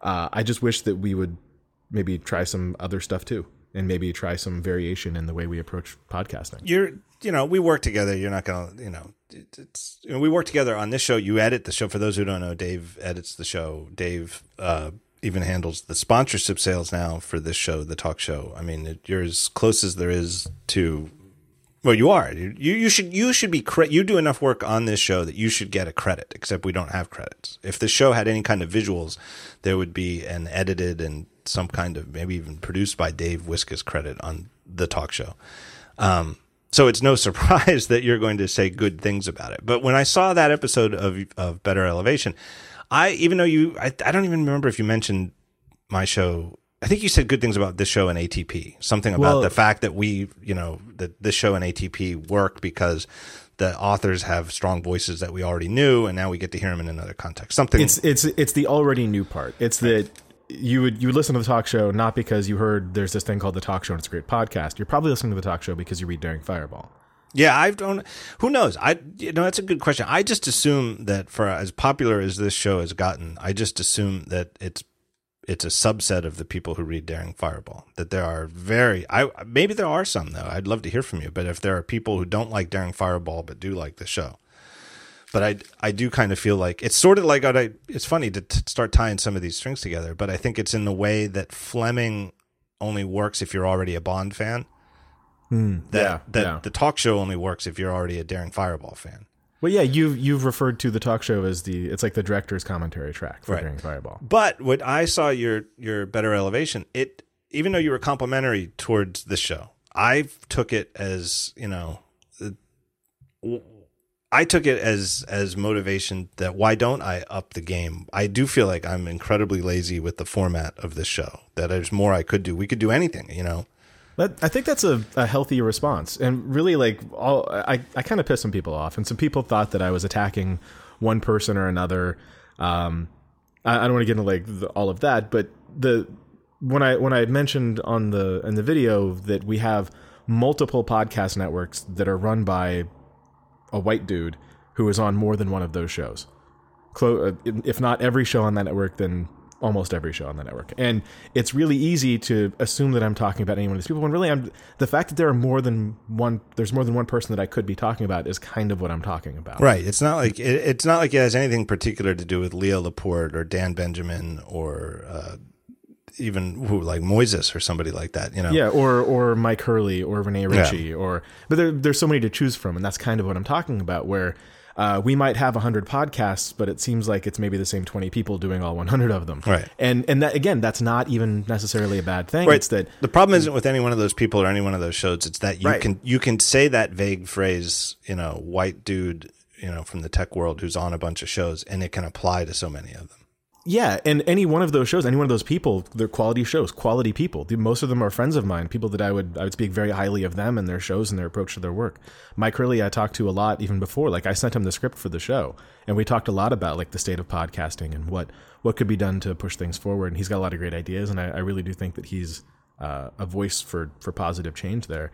But uh, like at, at a macro level, when you zoom out, you you start to see a lot of like it's like it's like the speaking of tying threads together. It's like you zoom out in uh, Attack of the Clones and you see a, just a sea of blue and green lightsabers. That wouldn't look great. You start to see the problem with only two colors. You have to add some more colors in there, and I'm I'm worried that as our sphere of influence grows, uh, we're not really adding anything else to it. Like we're kind of working with those same ingredients. And, uh, Yeah, and I worry that we, and by we, I really mean me, since I have a popular show and I already have an audience, that I'm not doing anywhere near enough to exercise any sort of muscles to play with the form. It's, you know, hit record, and we've got plenty of stuff to talk about. And I think that it's, you know, and based on feedback from people and the fact that, you know, the, the download numbers for this show are going up. They're, they're growing up faster than traffic at Daring Fireball. Like uh, Daring Fireball has sort of peaked readership wise, at least in terms of things you can measure. But the show is gaining popularity. And I think it's because I've gotten so many interesting people on who have interesting things to say. But the form is incredibly lazy. It's get somebody interesting on the other end and hit record for two hours and then, you know, pass it over to Dave to get the levels fixed and the, the mistakes cut out. Whereas we could do anything, you know, you know, we could do something like serial or whatever. Yeah, and people were. I kept seeing when that when that thing came out, and there's been all this discussion now about podcasts over the last couple of weeks, and I keep hearing the same phrase repeated, which is uh, uh, podcasts are, are are the new blogs. Which I disagree with because with a blog post, presumably you would come up with an idea and you'd think through it and you would edit it and you would refine it and you'd go through a few drafts. Whereas on a podcast, you you at least from what I you know on the landscape, it's more like sitting down and you hit record and having a conversation. So it's not that podcasts are the new blogs; it's more like podcasts are the new IM logs. Hmm. Like this is a it's a conversation. There's nothing wrong with that. My my only argument is I, I think we could also be doing other things to push it forward. Yeah, I totally agree with that. I I like for example, I and I and no, not that nobody has ever done it, but like for something like WWDC, you know, instead of just doing one big show or like I've done the last couple years like the live show, which I could still do, but why not in the course of the week do, you know, a couple of 15 minute episodes just with you know, new stuff. Like if I don't have time on day one to do a real episode of the show, why can't I have something that hits the feed and goes to podcast things with just like a 10 minute overview? Yeah, and like like build build it around segments rather than Right. conversation. Right. And it would be, you know, in loose terms, because the analogy doesn't hold for long, but it would be like the way that on Daring Fireball, it's not just big, long articles. It's, in fact, most of it is, you know, real short things, just links to other things. Why couldn't the feed for the talk show have a bunch of little things in it? Yeah, yeah. Uh, and and so uh, it was. I don't know. Jason Snell was on Unprofessional months ago, and we had this like sort of meta discussion about podcasting and, and what it all means. And I was thinking about video and how you'll you'll have you know a, a decent podcast that that gets a, a fair bit of traffic. You'll get you know ten thousand people listening to an episode, but you put out a YouTube video and that could hit tens or hundreds of thousands of views. It could hit millions of views. There's people out there with with YouTube channels that have uh, 20 to 30 million subscribers, to say nothing of the views they get, just subscribers, people who, who are actively subscribed to that channel. And it just seems like there's this huge audience for, for this kind of content that uh, maybe we're, we're just not, we're not tapped into for whatever reason. And I started thinking about that, and I decided that whatever I do next, I wanna I wanna try something new. I wanna I wanna push a boundary that, that I don't feel like we've been pushing, and something that I I definitely feel I haven't pushed. Yeah, and for sure the way to do video, I think, is not the uh, let's just record a podcast and we'll also let the camera on our computer stream us while we record a podcast. You know what I mean? Like, Well, uh, uh, yeah, Howard Stern did that. His E show was just them filming while they were recording the, the radio show. yeah, and that was a little bit higher production value. I'm, you know, um, like I'm thinking like like, uh, and I know some people like it. Some people actually like it, but like the way that um, with Leo's shows, the guests are all, you know, there's also, you know, they're they're recording audio, but they also have video. And some of the people are in the studio, and it works a little bit more because it looks a little bit more like a regular TV thing. But like like whenever I've been on, you know, um, MacBreak Weekly or something like that, it's just a stupid view of me here in my home office, you know, staring at the computer with headphones on.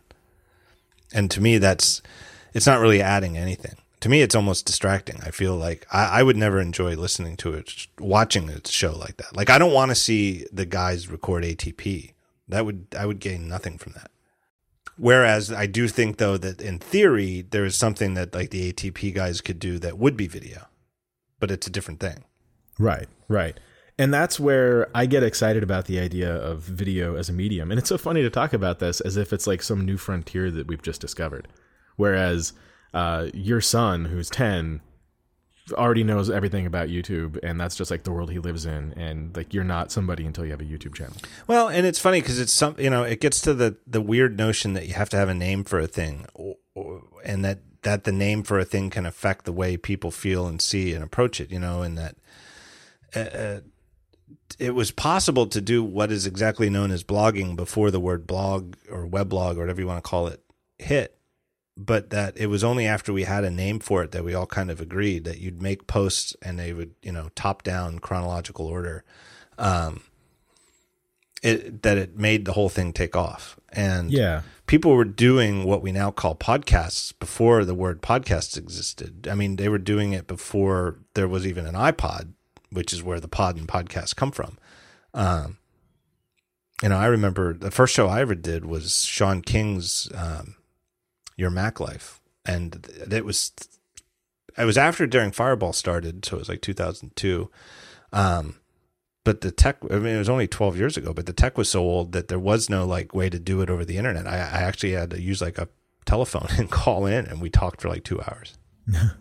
I think we need there needs to be a template for this kind of thing. Yeah, in the in the way that um, link blogs sort of became a thing after Kottke and Daring Fireball.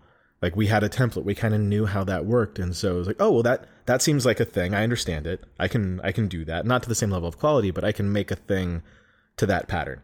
And it's it's not that there's anything wrong with following the pattern. It's that uh, after a while, if no new patterns start to emerge, then maybe we've got a problem. yeah. I think part of it, you know, if you want to have something that, what did you call for, like a Tumblr for podcasts, more or less? Yeah, there's there's no like drop in easy system. Like it it seems like in the same way that anybody could sit down in front of Tumblr or Squarespace and and just make a website. There's no way to do that for podcasts, and it seems like there should be. It seems like there should be really great software for making podcasts because everybody who writes software has a podcast now. You'd think that this like it would just happen. Yeah. I almost feel like the board podcast has become known as just two people or, or, or a panel of people just turning on record and talking. And that the name, the word itself has sort of limited the idea of what it, what it can be. Whereas if we just called them shows, it would be a little bit more open ended and might be, might entice people more to do editing. And I think also the word podcast has this like vibe of nerdy tech thing. Maybe. Like it- I don't it- know it- about that.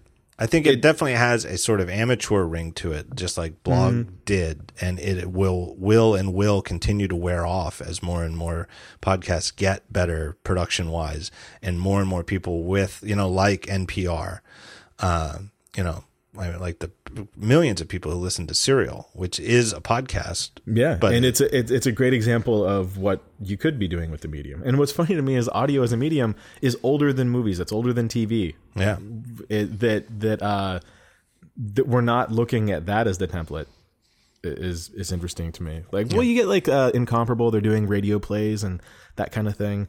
Um, you get uh, Myke. I forget the name of the show. Uh, Myke Hurley and Casey Liss talking about you know real life stuff.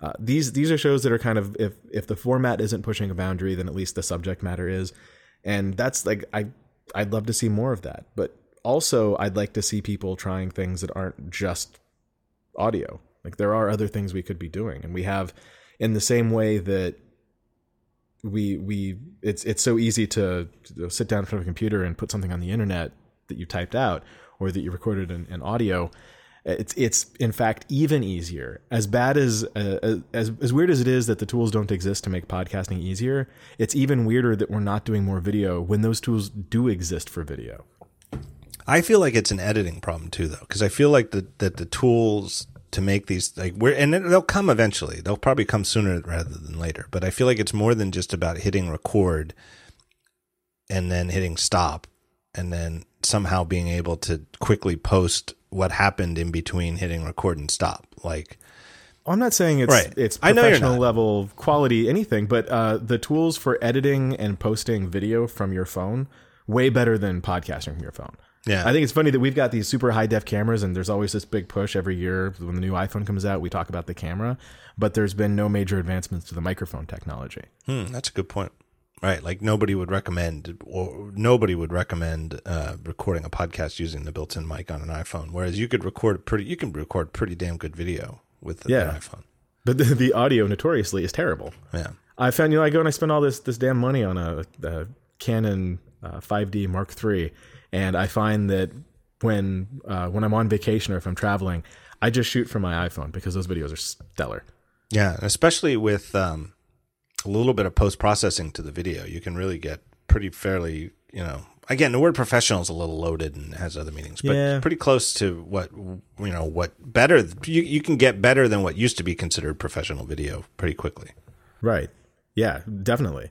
And professionally loaded, but okay, so the video I shoot on my phone, I probably wouldn't put into uh, the next James Bond movie, but it works great on my YouTube channel.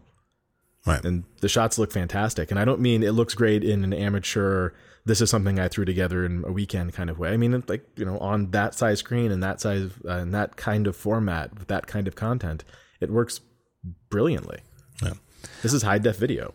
There's def- definitely something intimate about video too that is different. And I tell you honestly, I, I sometimes have trouble watching your better elevation videos because I know you. I do, and it, into it- your soul. I it, it I it's in a way that I have a lot of trouble listening to my own voice and show. Like if it was up to if it was up to me, I couldn't edit this show because I just can't bring myself to listen to it. I can listen to parts of it, and you know I've done it enough for enough years that it doesn't. It's not like an instant ick factor, but it's it's really hard. And I remember seeing like on Letterman, like I think Johnny Depp is one of these actors who who professes that he never watches his own movies. Yeah. Yeah. And I used to I used to think that was bullshit. I used to think, come on, you're just you're being falsely modest. But I actually think it's true now. I think depending on your mindset, you just can't bear to watch yourself. Yeah, you can't enjoy it. You can't see it the way other people do.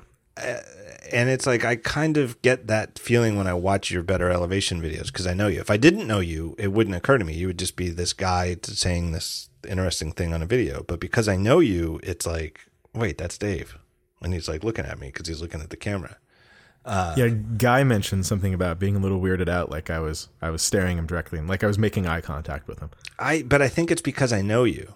Yeah, I, maybe. I don't know, but like your most recent one, you did without you being on camera. It was entirely visuals, uh, or not. Well, everything's visual, but like a bunch Right. of Yeah, it's it's like it's all sort of almost like like slideware. Yeah. And it was done in the style of and I got to give credit to it was done in the style of CGP Grey's videos. yeah, And that that as an influence is written all over it. If you've ever seen anything that CGP Grey has done, it's it's pretty obviously in his style. And it was partly an homage, and it was partly me kind of playing around with it. And and I had realized that I had started to get into into habits with like the the way I was handling jump cuts and the way I was doing anything on that show. Like I felt like well, this is still really early, and the whole point is to be experimenting. So let's try something new. It may, maybe it's going to be terrible. Maybe it's going to be unwatchable. But I'm, I'm just going to try something new, and if it works, it works. If it doesn't, Yeah, it that doesn't. was your episode called "How How to Make a Hit App."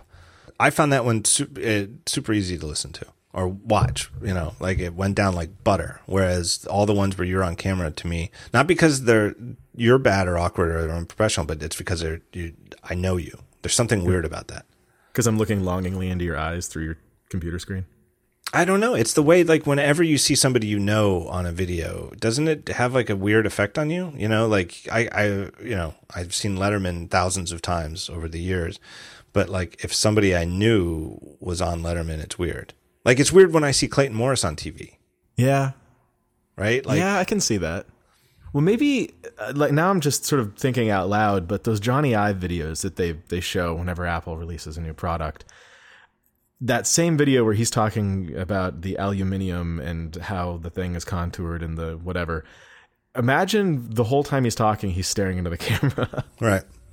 that would probably be a little off-putting. So maybe there's maybe there is an element to there's an intimacy to eye contact that that uh, not necessarily good or bad, but that there might be something to that. Yeah, maybe there's some kind of psychology, but like you know, uh, the nightly news guys all look right at the camera. You know, the teleprompter is set up so that it looks like they're looking at the camera. Yeah, and I think it's it's maybe a, uh, a, a, instructional versus informative. I don't know. Maybe there's got to be. I'm sure somebody's done studies on this. Yeah, I Maybe don't should know. look this stuff up. Figure out what the hell I'm doing. I don't know. Jon Stewart does the whole first half of his show looking right at the camera. Yeah, it's true. Could be about the distance from the camera too, like the length, the focal length of the lens. I don't know, but that's off in the weeds. Where should people go? Where? So you're not married to YouTube in particular, though. You might be switching to Vimeo. It's video. Well, not really. not switching. I'm I'm just trying to like YouTube. I know is a thing, and for for searchability, YouTube is the second largest search engine, and that's that's a, a real thing. And I don't want to miss out on uh, the kids and their YouTube. But uh, I also know that some people just hate YouTube and they hate Google, and that's you know an, uh, at least an understandable position. And if that's the case, now I'm on Vimeo because I got that killer deal. Uh, so both, like I'm just trying to, I'm trying to make some stuff and see what works and uh, whatever It's- works. You know, when it comes to words, it's like it's interesting to me, and it's like you said with the kids in their YouTube. Like I hear the word YouTuber, and to me, it sounds dismissive. Like I, I would be hesitant to say that you're a YouTuber now because I don't want to. I don't. I would. I, it sounds to me like I'm insulting you. Like I'm calling. Like when people call uh, Dooce Heather Armstrong a mommy blogger. It's like she's not a mommy blogger. She's a writer. She's a really good one. Uh, But it's you know it, it, somehow everything new I think sounds novel and diminutive. Like I'm sure the word like when they first started abbreviating television as TV, it it's you know in the 40s or 50s it sounded like dismissive. It's just TV. It's you know it's crap. Whereas for you me, grow up with that word, right who was born in the era where tv is an it's just almost unimaginably dominant dominating cultural force it just is what it is you know they could have called it anything and it would just seem awesome because tv is awesome um you know i used to reject the word blog i, I really it just is not a good word to me i used, i stuck with calling them weblogs for as long as i could but now it's been long enough that it's you know it, it no longer feels like anything. And i feel like youtuber is that way. And i've noticed with jonas like you know who watches obsessive amounts of youtube he watches far more youtube than he watches commercial television. Um, and youtuber is just it has no plus or minus meaning at all. It just means somebody whose shows you can watch on youtube you know that's it. There's this really cool democratization of content effect where this is sort of like this was our dream right? The the internet's dream was that anybody could make stuff and just put it out there. Right. I'm i'm playing music with some friends now and we're talking about like well in the 90s if you wanted to you know make a video that would be seen by anybody if you wanted to make a record you had to have a record deal and you had to have all this money and it cost a fortune. Now like we could we could record a song and make the video for it and have like the song on iTunes and the video on YouTube by the end of the day. Well, the big thing I remember from the '90s was pressing your own CDs and being, you know, giving them out at, you know, if you're big, good enough to even be booked at a venue, then you could give, give them out or sell them at the venue. Or Right. if you were still below that, you, you know, like on college campuses and stuff, you'd, you know, set up shop somewhere and just hand them out to people. Yeah, now we we live in this this time where you can just make stuff and put it on the internet and it's there for anybody. And that's really cool and it seems like the people the like the most creative and the most talented and the people with the the access to the best equipment and technology should maybe be the ones making the best content, but uh, it doesn't necessarily seem to always be that way. Yeah, and the last thing that really hit me about that, and ties into your your uh, podcasting episode, the podcast intervention episode, is it ties into the. At first, if you're older and you're used to what comes, the new stuff seems amateur. You know, like whether it's blogging for writing or YouTube videos, five minute YouTube videos for video. And it, it just seems like well this is the lesser. This is the the self you know what do they call it when you publish your own novel? Uh, self-published, Self-published. novel. Um uh this is where the people who can't make it in the real world go and you know pretend like they're doing it. And then you open your mind and realize that you know the good stuff could be coming from anywhere and you realize that the new format is the one that has the most freedom where you don't have to do it in 30 minute increments because you're based on this TV model where everything has to be 30 60 90 minutes long to fit in a schedule. And you can do something like say I have a 6 minute essay on uh, making hit apps and it can be exactly 6 minutes long. It's which is exactly what I feel like if there's anything I've done you know successfully with form with daring fireball it's it's right in a form where if i need if i need a thousand words i can use a thousand words. If i need 3000 words i can use 3000 words. And if i can make my point with three words i use three words. And Right. you could never do that in the print world. You couldn't have a you know paul krugman's column in the new york times can't be seven words long. It has to you know has to be 750 words or 350 or 750 i think is what they have. Yeah, and I look at at your stuff and, and Marco's stuff and Jason Snell's stuff, and it seems, especially the three of you in particular, it strikes me that you guys have these voices that people listen to, and you've got these shows, like literally voices that people listen to, and and like there's a, an authority and and a legitimacy to that, and it would be cool to see that kind of weight put behind yeah with exploration podcasts and videos. Yeah. And so I, I think maybe the the even the word intervention and like maybe it came off a little bit more um I don't know. Like I was condemning something than I meant for it to. But like my, my whole point, my the whole spirit of, of all of this is like I just want to try new stuff and I want other people to try new stuff because I think that uh, there's just a lot of really smart, really talented people with a lot of pretty advanced technology in their pockets. All right, where's the best place then? Where's the the one place people can go if they want to see a couple episodes of Better Elevation? Uh, YouTube.com slash better elevation or Vimeo.com slash better elevation or, Or just Google for Better Elevation Yeah, I think that I think that works. elephant gel- genitalia turtles screwing Slash better elevation. slash Better Elevation. So uh hey, let's talk about computers.